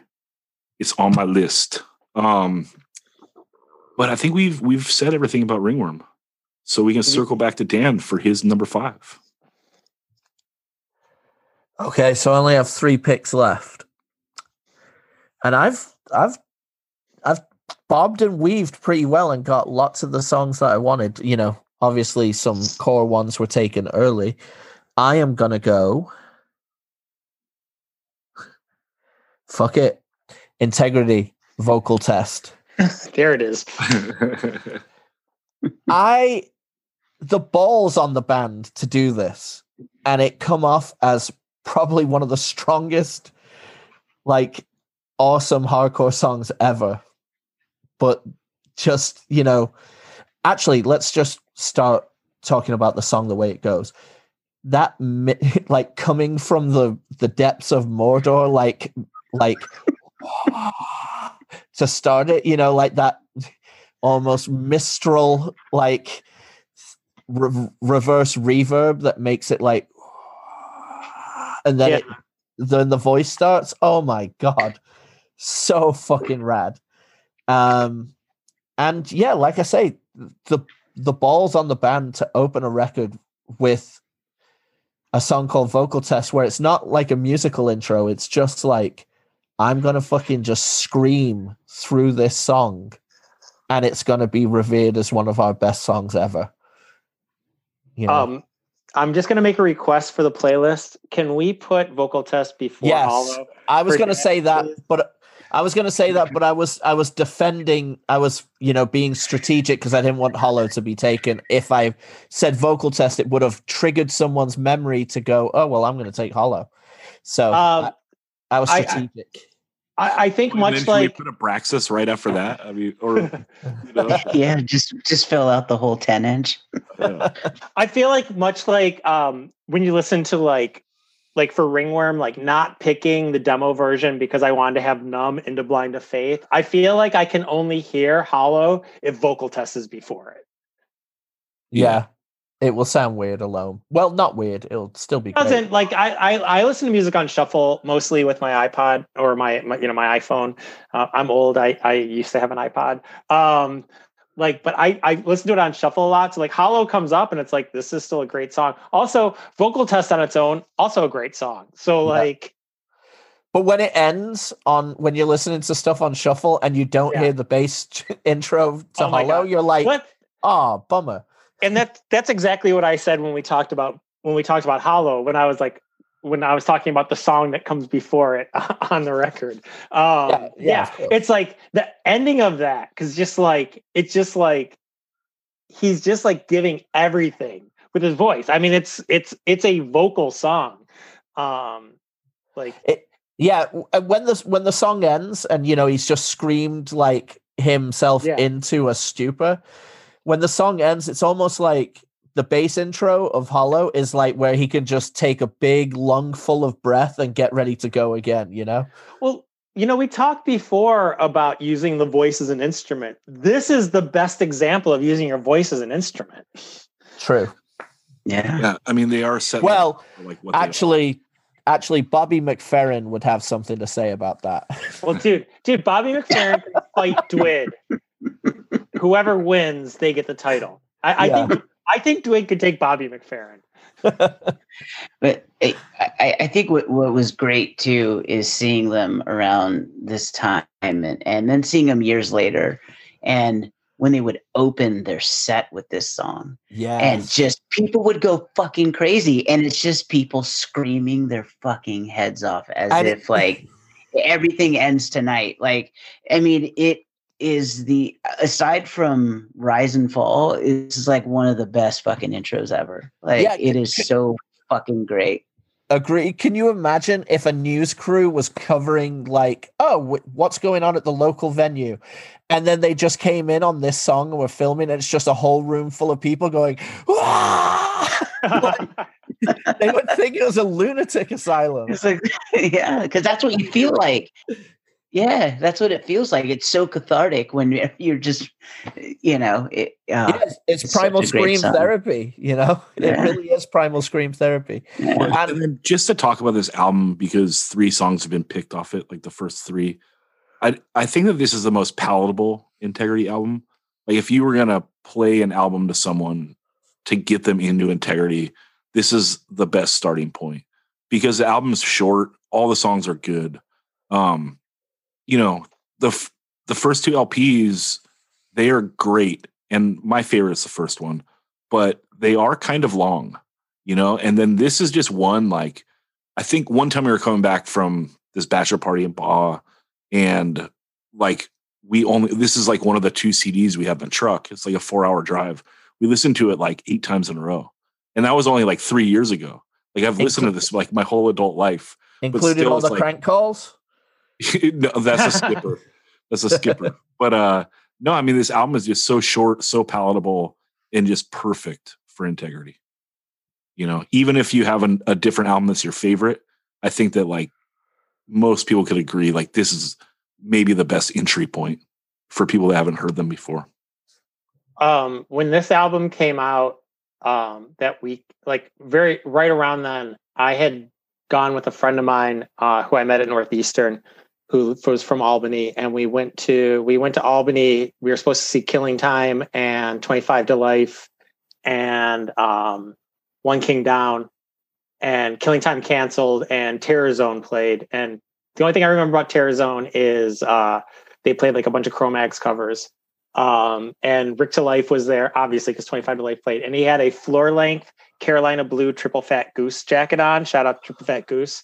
But uh, that weekend, we went to the record store and um, this Yeah, had just come out, and I bought it on CD. And we listened to this CD. We listened to the music on this CD the entire way from Albany back to Boston that weekend. Like, it's just like, it, it one it was so new because like holy shit vocal test like the first time hearing that was just crazy but just like that the whole the whole 10 inch over and over and we haven't even mentioned you know Pusshead art like Yeah. Getting into Best that album cover. too. Yeah. Yeah. Daniel, are you familiar with Terror Zone? No. Oh, do you, Oh. so Oh, it's it's the uh the Bulldoze band right after Bulldoze. post post bulldoze. Kev one. Yep. Respect. Yep, yep. You won't. You won't have me saying a bad thing. Nope. You know how much I love Bulldoze. I don't- nice. I don't want to catch nothing but one. Yeah, Yeah. they they they played like three originals and like four Cro-Mags covers. It was great. I bet that was fucking hard as shit. dude at the qe2 i don't know if you've ever like qe2 is like this club in albany that's just like total dive but there's a railing at the front of the stage and like all the albany locals like have like moves they do off of that railing Is Um, that is that the club where they have a kind of a green room ish area upstairs? um i never played there so i don't know Okay, and played- Daniel was playing place in Albany with green rooms. I think that's we right. meanwhile my band was playing the the VFW hall in in the adjacent Albany town that had 75 cent beers on tap. Cohoes. I can't remember the name of the town, but yeah, it was right next to Albany. Um, okay, Cleveland, let's go to you for your number five. number He ga- five he gave you the full the full name, Cleveland. I know that's pretty um actually it it has evolved from it did evolve from cleveland. It evolved from brian cleveland to cleveland to clevo so Yeah. i'll answer i'll answer to all of them.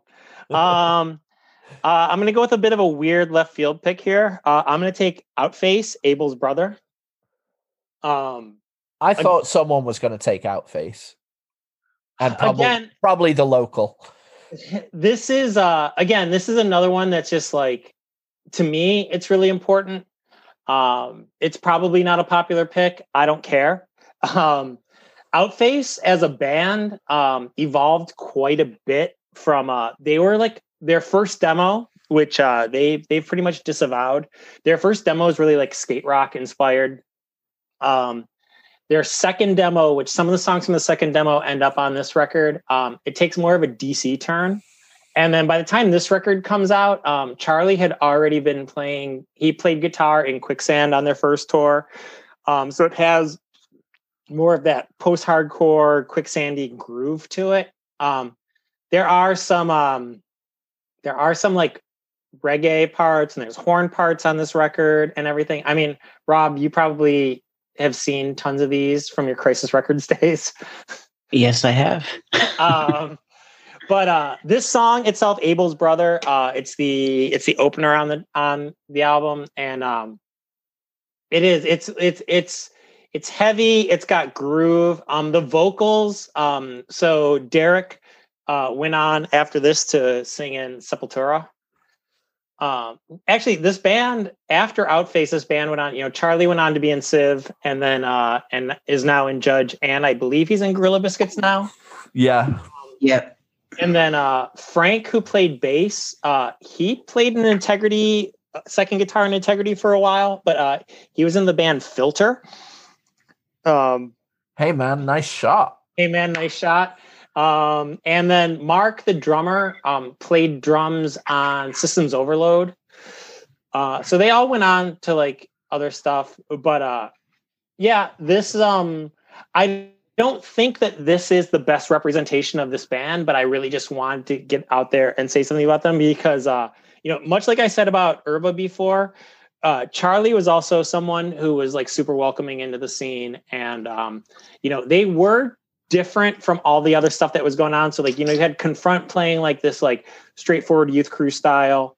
Um, Die Hard, who became Integrity, um, were playing, you know, the Die Hard was, you know, more more youth crew style, morphed into metallic. Um, you know, you had face value doing their thing. And then Outface was like an outlier where they um, you know, they were just a they were just a little bit different um you know so but this was this was just another band that we you know we we all we all supported and we all loved and um yeah I, like i said this is not the best representation of them as a band and they also morphed quite a bit between their recordings because there's quite a bit of time too like this doesn't come out till 92 um they were supposed to do another band but then that just fell apart and then you know charlie Charlie did Civ, and then Derek went to Brazil, and you know the rest is history.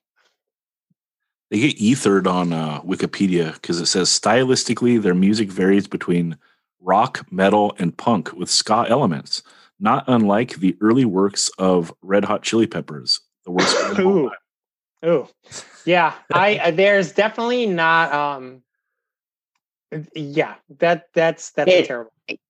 Yeah, I would say they're not that chili pep. I mean, I, I would I would say they're kind of more like a cross between kind of living color meets something out of like DC, like King Face or something, or you know, there's there's a little bit of of, of funk reggae stuff going on, but yeah, I mean, I, I think they're an underrated band. I mean, they're super talented and, and I, I think it's a it's a good choice. People should explore that band.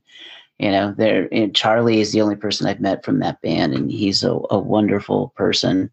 Um, and but yeah, I, I think that it, it's interesting when you know someone who was there and actually got to see them a bunch, like kind of talks about how they were viewed because you always wonder, you, you know, to your point, you know, you have all these different types of hardcore bands, like hardcore, hardcore bands going on. And, you know, how do they fit into that? And it's cool to know that people actually were into it and supported them because, uh, you know, they're a good band for sure. Actually, one of the first like club shows I went to on my own was Outface when they were playing on their they were playing on their like their first demo um, with like a bunch of just other local bands. Um, and yeah, they're just like I, I think also it's like a time and place thing because like you know you figure like 88 89 there's not a lot of bands so if you're playing any sort of punk or any sort of hardcore you're getting on shows together. It's not like now where it's like i can put like put like five youth crew revival bands on a show and package that or like put like five like street punk bands on a show and package that. It's like it's like oh these are these are what the bands are playing. So it's like oh confront outface die hard playing a show together wasn't wasn't out of out of the ordinary you know? So like yeah but they yeah there's no i wouldn't give them like much of a funk thing because like there's not like there's no like slapping going on. There's no like slapping the bass Yeah, exactly. but you know there is some like charlie's doing some shit. There's like some wah pedals in there and like some some funky guitars. And there are horns like on excuse me on some of the songs. But like on this song which is not on the demo this is only on the on the um on the 12 inch um this song is like straightforward. It's definitely got that like post I Against I slash living color. I think living color slash I Against I is a good uh is a good thing. King face is another another good one to to to compare them to. Do you know what's so funny in like a pre-internet world when you're you know being turned on to bands uh, or you're reading about bands or you're you know you're in deep in like the enemy or or spin or whatever you know when bands come along into your you know purview like it's funny like kingface outface and pigface all kind of came into my consciousness around the same time. So it's so funny that like in my brain they're all mixed up, even though they have very different sounds. You know? yeah But that's, you know, like what happens when you're, you know, reading about them, then you go buy a tape at the warehouse or whatever. um know. like, like i said this is another band that you know no one's going to buy a discography from this like it's not going to sell like unfortunately but like and again they've disavowed their first demo but i i love their first demo and i wish someone like if anyone's listening to this and has the first demo and wants to send me the fucking the mp3 tracks i i would be happy or put them on youtube so i can listen to them because i haven't heard that demo in years um but yeah it's yeah i i love this band so cool Let's make that 185 miracle happen. Let's get those MP3s to Clevo. And uh, let's go to Rob for your number five. Right, number five. I'm I'm gonna keep my Urba streak alive, and I'm going for Nine Shocks Terror Yeti Smasher. Uh, another another great Urba band. I mean, I, even though he didn't sing in this band, um, I believe he played bass, right? So Yeah. Um, but yeah, it. Oh, this band is so good. Another, um, just ripping, like thrash punk band. Um, super great live. Got to see them one time. Um, uh, and yeah, I, I love this band. Um, and I, I just I wish more people would go back and revisit this catalog. Hopefully they do after hearing this podcast. Because if if you like, you know, bands like you know Ragged SS and Life's Halt and that type of stuff, this is like right in line with that great thrash punk stuff. And um, the singers vocals are so good. I, I don't I don't know the singer's name. Um, the top of my head um, or who he is, but uh, yeah, just uh, Steve, Steve, Steve, Steve. Yeah, that's right. Um, yeah, great, great front man. Just wild, wild shows. Um, yeah, so that's my pick. Yeah, th- this uh band to me when I first heard them, and you know they came uh to California, I thought they sounded like a sped up version of Filth. You know, like super, like ripping vocals like that, and uh amazing like speed and presence and just chaotic uh version of Filth. This is one of the greatest song titles ever. Yeah. You know, and this album title. You know, I mean, Yeah. They got Is it. this is this a Zen in the art of beating your ass? Yes. Yes. Yeah, Yeah, this album rips. I mean, Yeah. again, I, I don't know like I, I I don't know how much Urba had to do with like like lyric lyrical content on this or like whatever, but yeah, like it, it's Urba. Like what what else can you say? Yeah. Yeah. You, his his footprints are all over it. You know, you can you can tell. Yeah, it's it, great, great band, and I hope I hope they. uh yeah, it'd be awesome if they ever do shows again or, or do anything like that, or if we can ever go to shows again. Because if they do, I would love to see them play. All right, I'm going to take my number five, and I'm going to take the other gun song off that uh the New Hope LP. Uh, this one is called "Locked Inside," and Yep. uh, opposed to like the other one that's like, oh, they wrote like the perfect like late '70s Black Flag song. Like this one is like they kind of do they do the other punk formula, right? Where it's like the slow tempo, this catchy, like kind of like um that negative approach song evacuate kind of like that tempo on the beginning but uh it's kind of catchy in the way that like one of those longer suicidal tendencies songs would be like i saw your mommy or something like that although this song is only like a minute long which is so great so they have like they hit on that tempo and then they do like this break part which it was funny clevo because when you said like you can understand everything these guys say i Yeah. can understand everything they say except for i have no idea what they're saying on those parts um, yeah.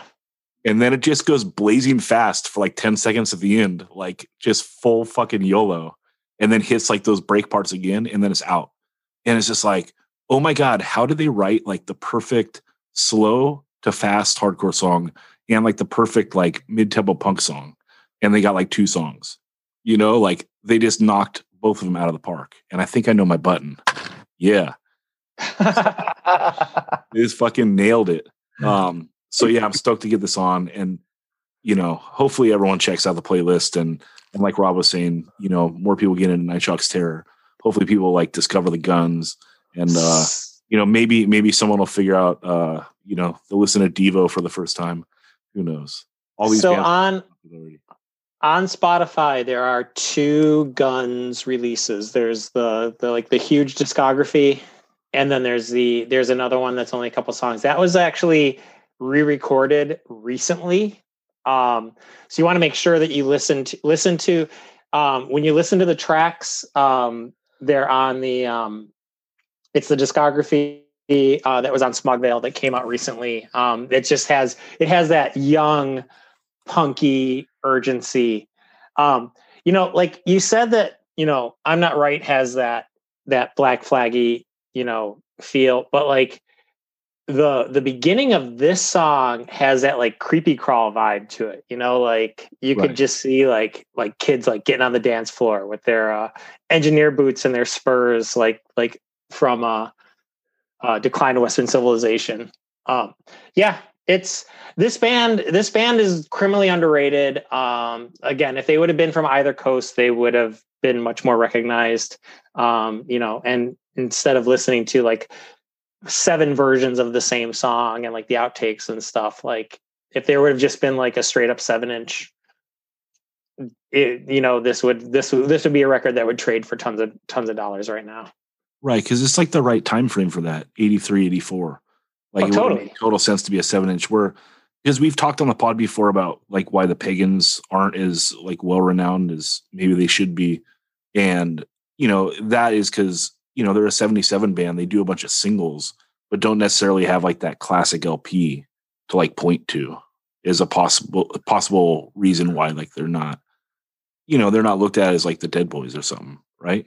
I mean, sonically, like I think is is just as good. but but the pagans are also re- you know they're well recognized in that like killed by death scene where it's like because they put out those those crazy rare seven inches that like it, they're totally like record collector punk but like they're great like there's there's plenty of those record collector bands that are great but you know they just like they just didn't you know get out there you know they're they're from cleveland and their their records didn't really get out there Yeah, absolutely. Uh, Daniel, let's go to your number six. You got two left. Oof. Okay, so this means I'm leaving. I'm leaving systems overload off because I'm going integrity, bringing it back. Now, this Mhm. song is so fucking rad. The fact that it's a straight edge anthem that sounds like it's not. You- Do you know what I mean? It's so murky and evil and dark and so hard.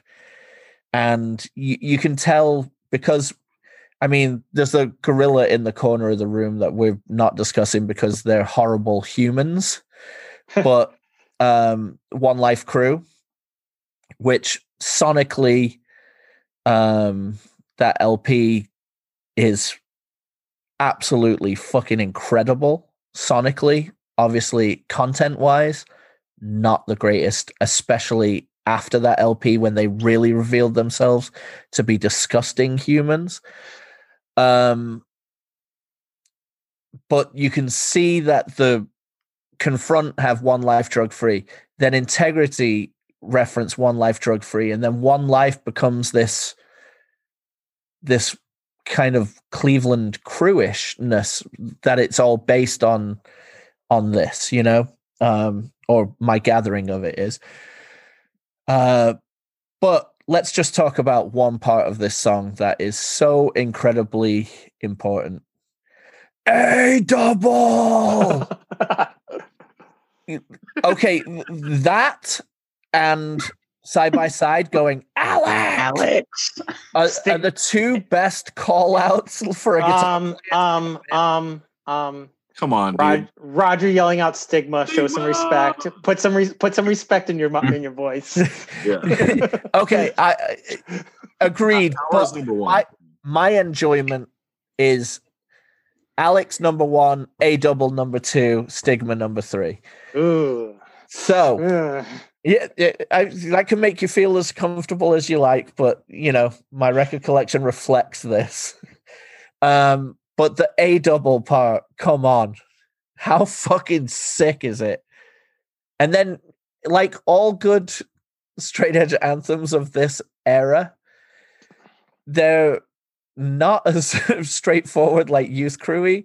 This and Earth Crisis sing about demons and hellscapes and streets being smashed apart by lightning. Do you know what I mean? It's like they go into the fantasy route, which as a young edgeman used to just make me like, if I X up right now, I might be able to fly.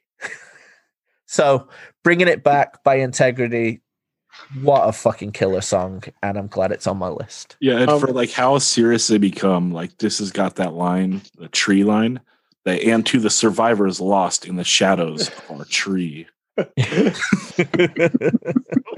um so uh, yeah i i don't know. So i don't know if that's referencing. On the first outface demo there's a song called on the tree. I don't know if that's referencing that. Um that might be just be conjecture on my part. Um one thing i love about this song is you can totally hear mean steve's voice in the backups. Like it told his voice like stands out. Like you can just you can pick his voice out from the backups so well. Yeah, That'd you really hilarious if they can. were You really to- can. If they were trying to own that band with that line, it's like we're gonna own you with the worst line in the history of our band.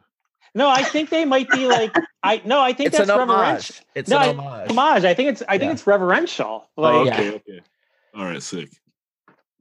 And and also but it's still just- the worst line in the song. well, yeah. Worst line in their catalog. Yeah, but what about bringing it back, wrapping that chain around their throats? That's Fists of fucking fists of hard. truth. yeah. I mean, there's there's actually a lot of lines in there that are uh, I'm skeptical about. Fists of truth. That whole like spoken word intro where it's no, like, it's so sick. It's so it's sick. like- but like but did you ever Yeah. like, actually listen to what he says? fire fire to the flame and the ash to the name let him know it wasn't me I love it. It's mystery. It's Clevo mystery. It's perfect. it, it, it's like an angry Pat Dubar. Like it's, it's like its integrity is when there's silence. Yes. Yes. Okay okay i'll uh, I'm on I'll, that uh, 89 tour. I'll uh I'll take that. Yeah. Yeah. See, they saw it on the 89 tour, right? They went through Cleveland. They probably saw it and like, Dude, we need to have a oh- spoken word moment in our So it's going to be like so- this. I can't remember. I don't know if we talked about this, but dude, I did see Uniform Choice on the 89 tour and holy shit, they were so fucking good. Um I believe Yeah. it. which by the way, Outface opened that show, but uh that's Well, neither here nor there. Uh, going back to this and going back to whispering intros about flames and whatnot, it's obvious Dwid's played D and D, right? He must have played D and D. Growing We up. actually talked about it and he never has. What? Liar. I don't know. I don't know. I just made that up. What's your favorite uh, Henry Rollins? What's your favorite Henry Rollins song? but I, I think yeah it's a great song you know but my favorite part about the integrity saga was this record comes out it's like okay cool yeah this is great seven inch get that single and then then those who fear tomorrow and then i'm reading yeah, i love to read liner notes and i'm reading the liner notes of those who fear tomorrow it's like we drink beers and eat chicken wings at so and so's tavern you're all Yeah. fools for believing in us and i was like what the fuck is going on I know the the ultimate rug pull. Oh yeah. and then you kind of learn like, well, that's integrity. It's it's you know part of the They're part of the magic. They're heels. They're Oh, it's so good. like Urba Urba like does songs about wrestling, you know, and all of that. But integrity are the actual heels, like doing kayfabe for real. Like you don't know what's the like is Du- Dwid straight edge or not? Is he has he killed someone or not? You know, all of these things. You like oh, I love it. What about Especially pre-internet. What about when Integrity like came back when it was like on the Systems Overload tour and Dwid shows up in like Jordans and camo shorts and a Duke jersey and like a bleached out pause top, like, Yeah. and Oh, then yeah. that So re- and that really like spreads the rumors, like, oh, is Dwid straight edge again? Like, blah blah blah. like, he had fucking construction gloves on in Oh. that outfit, you know, like it's just fucking going for it, and I'm loving every minute. it's great. Yeah. Shout out to uh, Al Caltrans. And uh, Clevo, let's go to you for your number six. So I'm going to stay on the integrity train here because I'm shocked that it took me this long to get to integrity. This is kind of a testament though to that band because they have so many songs that you could pick for this. Yep. Um, but I'm going to go to a record we haven't picked anything off of yet, uh, Systems Overload, and I'm going to pick Jimson Isolation. Um, truth be told, I would have picked the comp version of this, but since that's not on Spotify, we're going to go with uh, with uh, the Systems Overload version. Uh, you're really comp- you're really bedging it up right now. but no, but I think the comp version is so much better. Um, and again, I want I want people to be able to hear these. Um, not that they're going to vote for me, but uh, um, yeah, this is. Uh, Oh, I'm sure you'll be doing your rallying. Clevo, I think aren't East you one Coast and one? Didn't you win the Boston? No, I didn't win. You won. Oh, hey. Um, Victory lap. You were really close though, Clevo. Yeah, close, close, close isn't winning. Yeah, Um, I was left in the dust as usual. Um, Sorry. this song, this is another song that you can definitely hear Steve in the backups. Um, yeah, this is.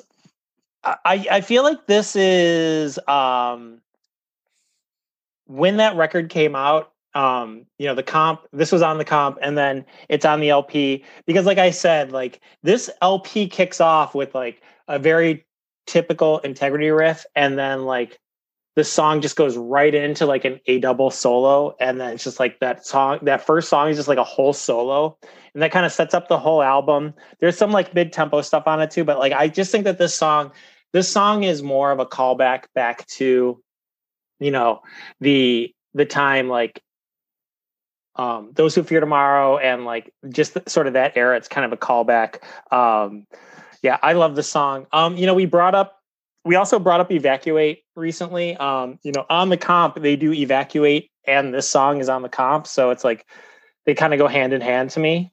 Um but yeah this is you know again a testament to a band that just like just kept putting out solid records like again and again and again um you know and then like you know the melnicks or you know a double at least but you know the brothers themselves have gone on to like do other bands like like we, we we talk about a lot like hardcore bands putting out like one lp and that's that's great and bands that put out two lps like how many lps have the melnicks played on Yeah, a million. I mean, they did that inmates band that's really good too. Yeah, inmates rule. yeah i i mean yeah sure i wasn't going to bring them up but All right. Well, I'm glad this album got represented. And uh Rob, let's go to you for your number six. Um, well, I can bring up what was just brought up, but I'll, I'll save it since I'm not from there, and maybe Clevo's going to pick them. But I'll, I'll go back to Pagans. Uh, not now, no way. Um, I I love this song. It it's like so. You can hear like the bands that they were influenced from from the UK, but then who they influenced here in the states. Um, I, I- think you know, you hear like you know Mission of Burma and Husker Du, uh, like kind of ran through this song, and yeah, this is my favorite pagan song, and uh, I hope people listen to the playlist and get to hear how fucking great this song is, and how great this band is in general. But this song in particular is my my personal favorite. Yeah, I think we we did this one on one of the side A side Bs. I think this is with the B side I Juvenile. Um but yeah, this That's song correct. it goes uh, it goes against a lot of the stuff that I like. Like they really drag it out here at the end, but it's just a testament to how catchy of music they can write. Like I just don't want it to end. Like just keep singing it, dude. Give me another 30 seconds. You know, Yeah, so good. yeah, very well done. Yeah. Cool. Well, let's see. I'm going to take my number six, and it's time for me to take an integrity song. And Daniel, if you give me permission, I'm gonna I'm gonna do a little Dan Sant. I'm taking Descent into and Darkness. Um, I might like the version. I I wouldn't say that.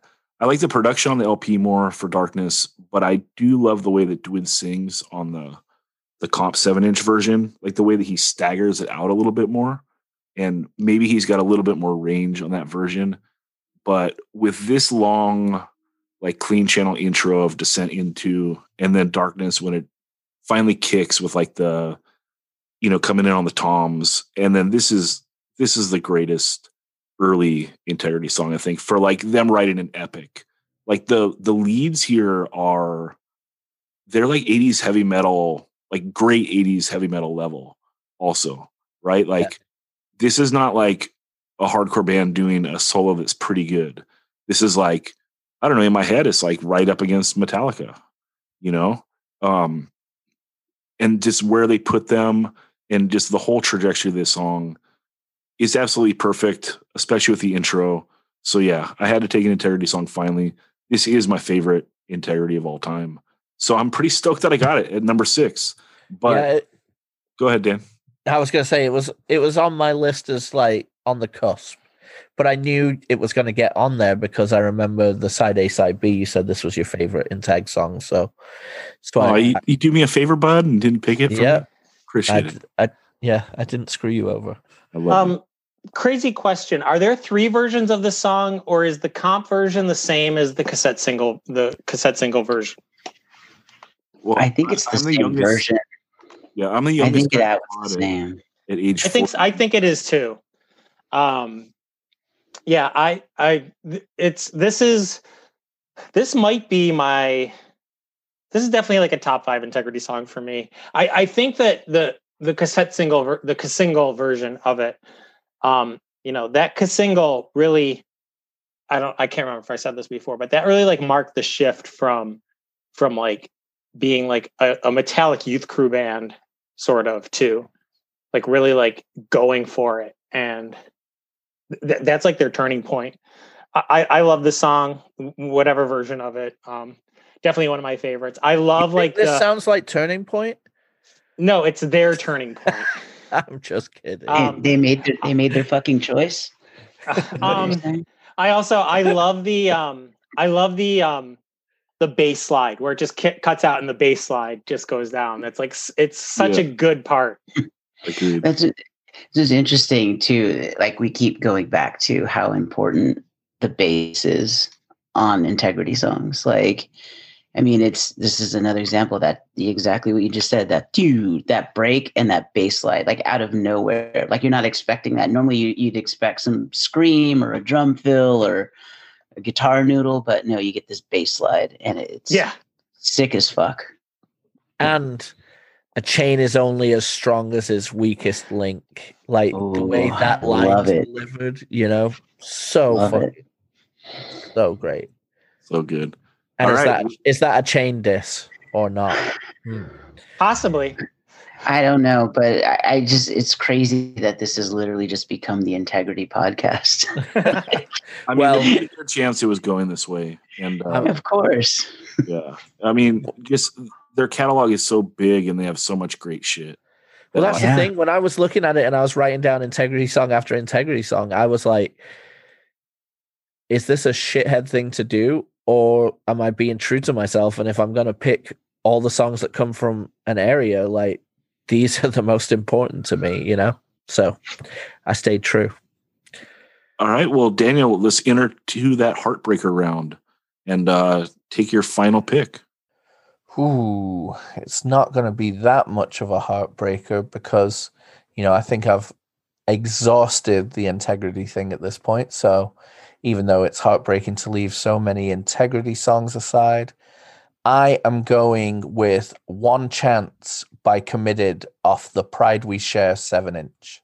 This is, you know, could have made it into our Magnus Opus 10 hour long youth crew revival podcast where we talk about everything and i do believe we mention them you know but this song is so fucking rad like and the the thing that it's recorded so well and i don't know if it was recorded at mars or not i should have probably done a little research to see if something so positive and and alive uh, could come out of Mars sounding um so you know so good.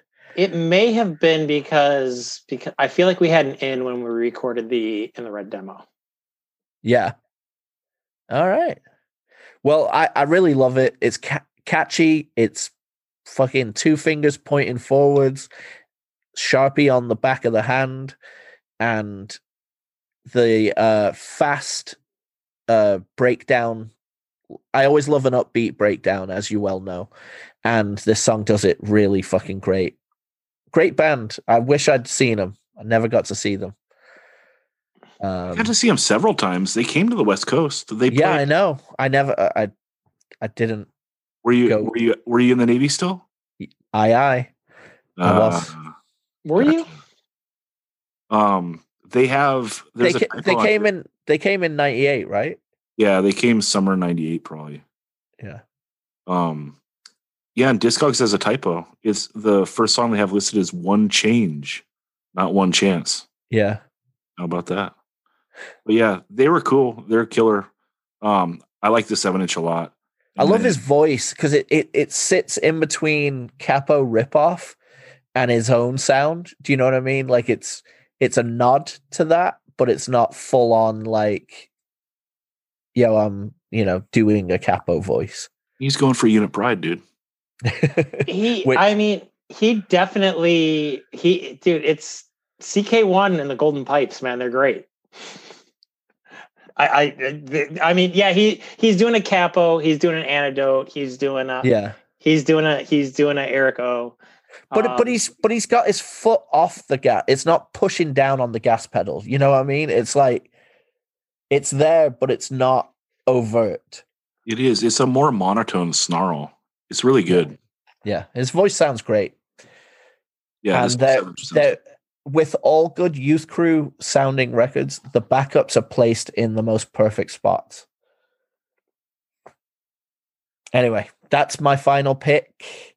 I was gonna uh, go Gordon Solie, motherfuckers, Tears of a Clone, because you know, a it's an absolute ripper of a song. B I love the Smokey Robinson like nod with the song title, but it's not on Spotify. So uh, it was between committed and this, and maybe committed's not even on there. Um, I don't think So- Commit is on Spotify either. yeah. So, but I I went with this over that because um I feel it needed to be mentioned. Do you Um, think? Sorry. Do you think this suffered from like, like this could have been on a a, a different label and possibly would have would would be out there more?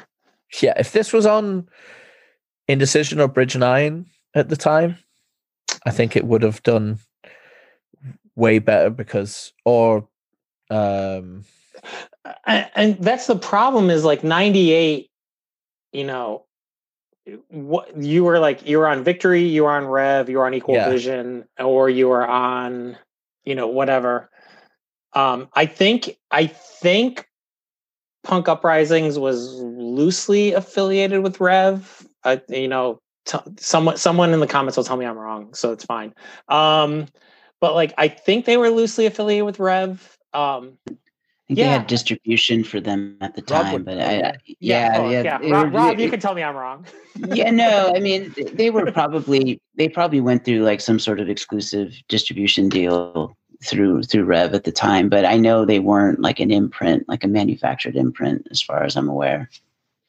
And also, it's like this was put out in the U.S. and the Netherlands, so it was on. Re- it, they were on Reflections in in in Europe. Yeah. Well, the, Um, the thing is with this, it, it suffers also being on the back end of the era.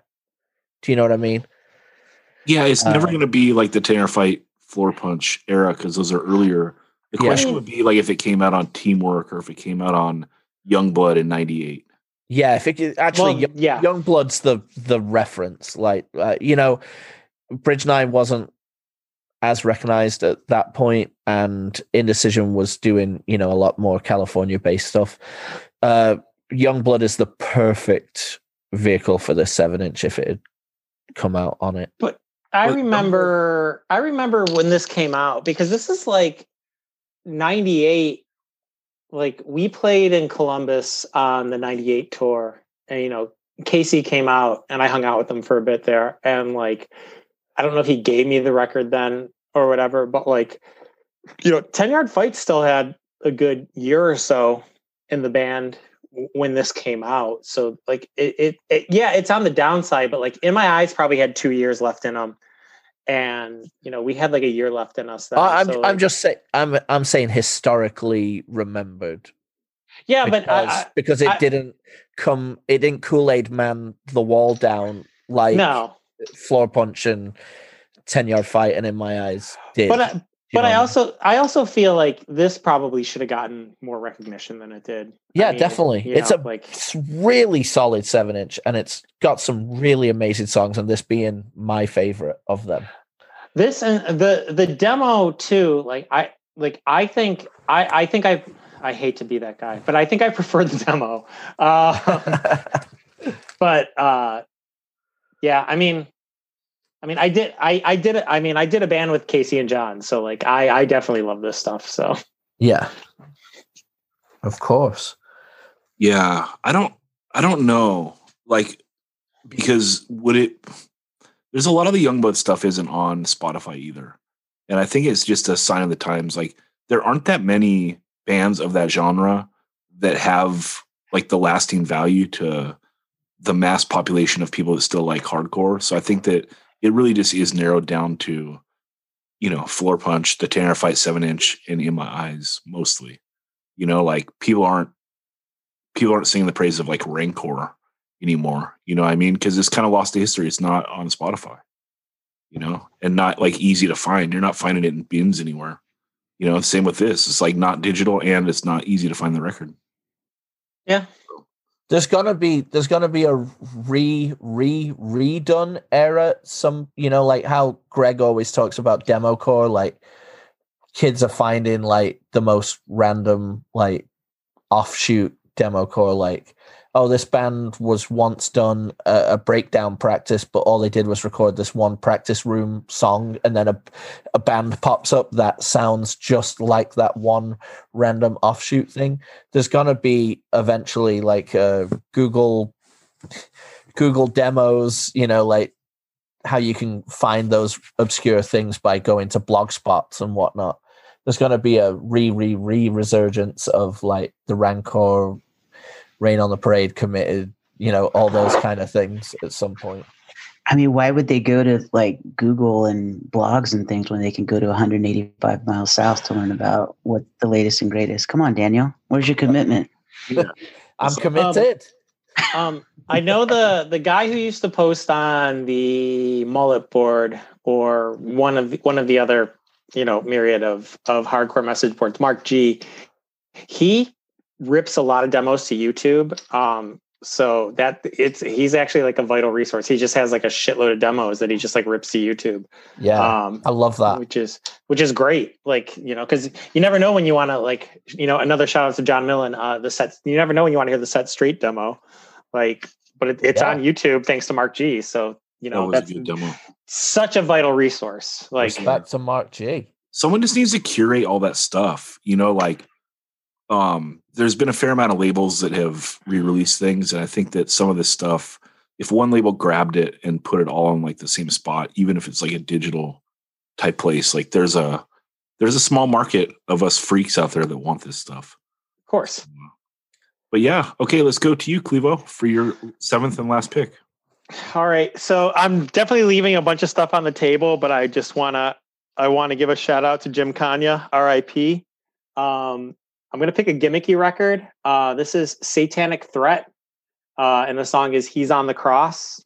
Um, if you're not if you're not familiar with it, um, it I'm not. so this Never is this is uh dudes from Nunslaughter, and I think Sean Philly um doing a minor threat influenced satanic hardcore record.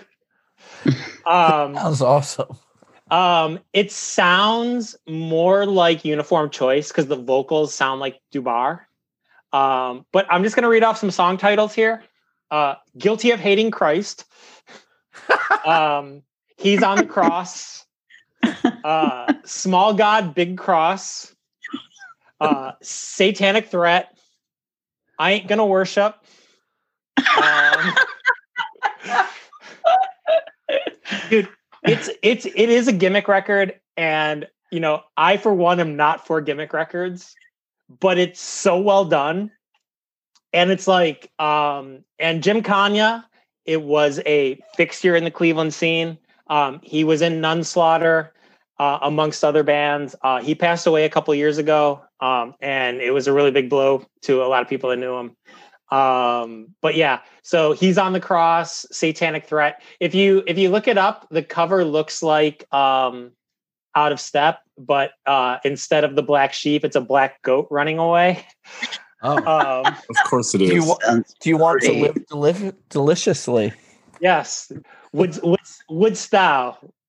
Um yeah, um it's you know, I probably don't spin it a lot, but uh when I do, it, it it is again the songs are the songs are good. Like I said, it sounds more like Dubar singing than Ian MacKaye.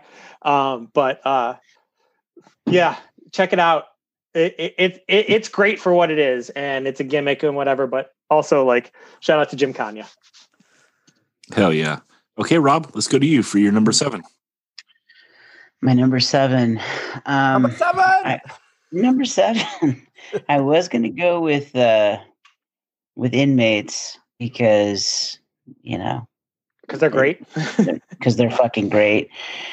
But I just mentioned them, so they got a couple mentions, so we'll, we'll keep them as honorable mention. But I, I really want this integrity song to get mentioned because I think it's I think it's highly underrated.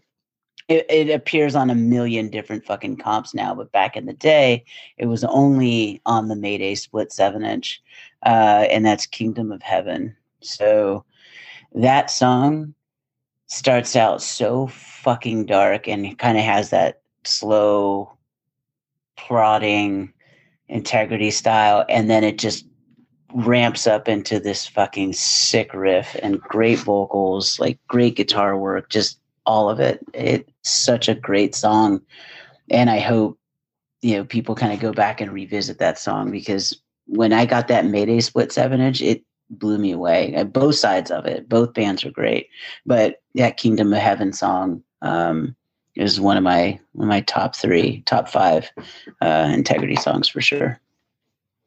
So good. Such Well, a yeah. such a such a sinister song. You know. Yeah, Yeah, it's a perfect description. yeah, and just glad that uh, integrity got mentioned on this pod. I didn't I didn't think they would, but I would. I did. Daniel did Daniel only pick integrity songs? integrity plus Devo Oh yeah, And committed. and committed. Yep, respect. All right. It was going to be just integrity plus Devo, but I, uh, uh, you know. I hey, if you want that shout out on Sports Center, you got to uh, pick committed. All right. Um. Okay, I'm gonna take a Dead Boys song, and I got three to choose from. So List them all and then tell us which one you're choosing. okay. Well, all this and more, or not anymore. I love. They're the two ballads, and I I I love this LP. It's one of my favorite LPs ever. And I think it's so bold that like the second song on the record, right after Sonic Reducer, which is like a total rager song, they go to like a ballad. Um, you know, and just like the way they like they build up to like that I'm just a dead boy chorus is so ill in all this and more. And then not anymore. Oh my god, dude. The uh like that chorus, like the I don't care, don't push me away. You can't hurt me anymore. It's like, oh my god. And then that lead they do when they're they're doing like the single string like open chord and then they do like a very simple lead over the top of it in between the verses. It's like one of my favorite things ever. But I'm gonna go raging and take ain't nothing to do. Um maybe just it's just a up tempo Dead Boy song, and it's got like one of the illest lines ever. Like that part, it's on.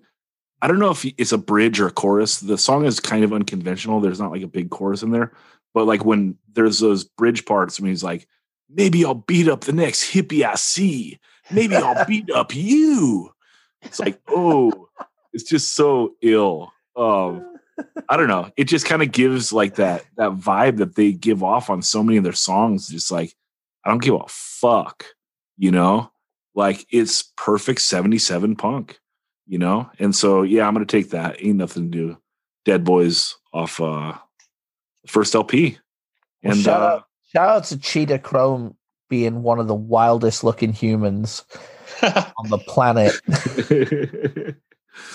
yeah, man. Uh Dana, you want to go to your honorable mentions? Um. Okay. So integrity. Okay. Well, Clevo, how about your honorable mentions? Um, so yeah, Wow. the inmates, the inmates definitely. Um, I was gonna, I, I had cement shoes. Um, one of the things about the records, um, is there's definitely some like skits slash, you know, like extraneous stuff put on the record, but the songs speak for themselves. Um, you know, a lot of stuff that's just not really available or not well known. Um, a band called The Dark, who uh, you know were kind of uh, again around the same time as uh, the Guns, um, are on a lot of the same comps that the Guns are on. Um, they have more of a like a Rikk Agnew slash TSOL vibe, um, but uh, they were another another great band that sort of predated me that uh, you know morphed into other bands. Um, you know, so some demo core bands that I love, like False Hope, Hyper as Hell, um, Civil Disobedience, Domestic Crisis, bands that just like no one knows because you know the demo core bands. Um, you know, we we talked a shitload about Integrity and Ringworm.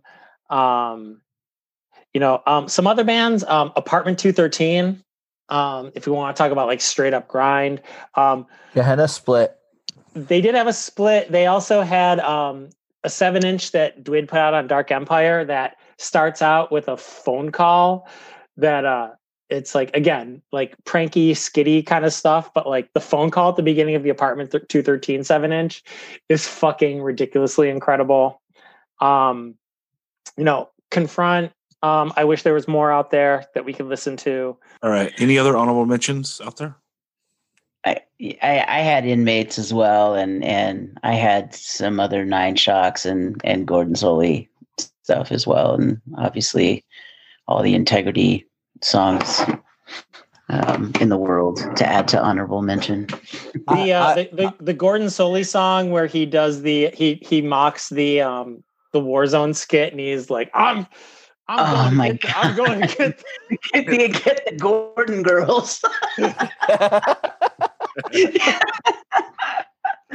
Oh, I would so I would say um, my honorable mention is the one hour and ten minute Psy Warfare set that when there was no ins and outs at the showcase theater of just sheer bumming people out to the to the infinity of just playing noise at deafening levels, screaming through a megaphone into a microphone, and people couldn't leave and they're waiting for integrity to go on was was like was man on the moon Genius. and he Psy, Psy, War, Psy, Psy Warfare was ahead of their time because if they would have waited, like they could they could have made memes and been insane Johnny. So um, well I, I just i mean i was tortured and everyone else there was tortured but i'm gonna have to you know give it up in hindsight of the of the torture that and punishment that they brought upon the crowd so respect for that right. I had three songs off the face value seven inch. Uh, what it meant, holding the grudge, and nothing to prove that unfortunately didn't get on the list. And I had a final plan song, the 114 2001. That breakdown at the end, the da da da da da da da da da da da da da. So good. so is that Casey Final Plan or Yeah, it's a seven inch. It's with Casey singing. Yep, yep. Okay. Uh I think that this was a nice long Cleveland episode. We went over two and a half hours, I believe. Um, so yeah. Anything else to wrap on, Daniel, other than Psy Warfare? Um, no, I just want to say I I love talking hardcore with you guys and talking hardcore with the listeners. Yeah, man. This is a great city to do because, like, you know, from the Dead Boys to Integrity, they're hitting like the apex in lots of different spots. Just a diverse place for music where uh over many decades amazing stuff came out of there. I will admit in this wrap up that I need to listen to the pagans a lot more because I'm not as familiar and I should. Yeah. So good. So good. Um, I, I think that one thing can definitely be told from from the playlists w- when when we see them. Um, you know, one either either we don't know what's going on or it's just not out there. But like, you know, Cleveland didn't end with. I'm trying to think of what the newest thing on there, and it might have been the Satanic Threat record. But you know, Cleveland didn't end with that, and I'm sure that there's stuff happening in Cleveland that we just didn't get to. So, um, someone should put that in the comments so we we should first stuff for us to check out because I feel like we definitely we definitely have a niche that we talked about tonight, and the niche we talked about was great, but I'm sure that there's way more out there that we're missing. It's hard with seven songs, but it's also hard listening to any podcast that goes over two hours. So True. yeah. Um, well, rad. I think everyone did a great job, and everyone check out the uh, the playlist for the episode that is up now. And Daniel will be posting on Instagram this week, uh, so you can decide whose list is the best, and maybe maybe vote for Daniel. He's getting a little sensitive. About No, no, I'm j- I'm just kidding. I I threw uh I, I I don't care if anyone votes for me or not. I just like I like playing in playing up the uh the wrestling vibes of of calling out my competitors for politicking too much. Daniel tries to be Well, sympathetic. while while while I'm politicking and voting with other Instagram handles. Yeah, that's what I was going to say. Most of his votes came from his other Instagram handles. All right. Well, thank you, everyone, and uh, we'll wrap it up. A double. All right.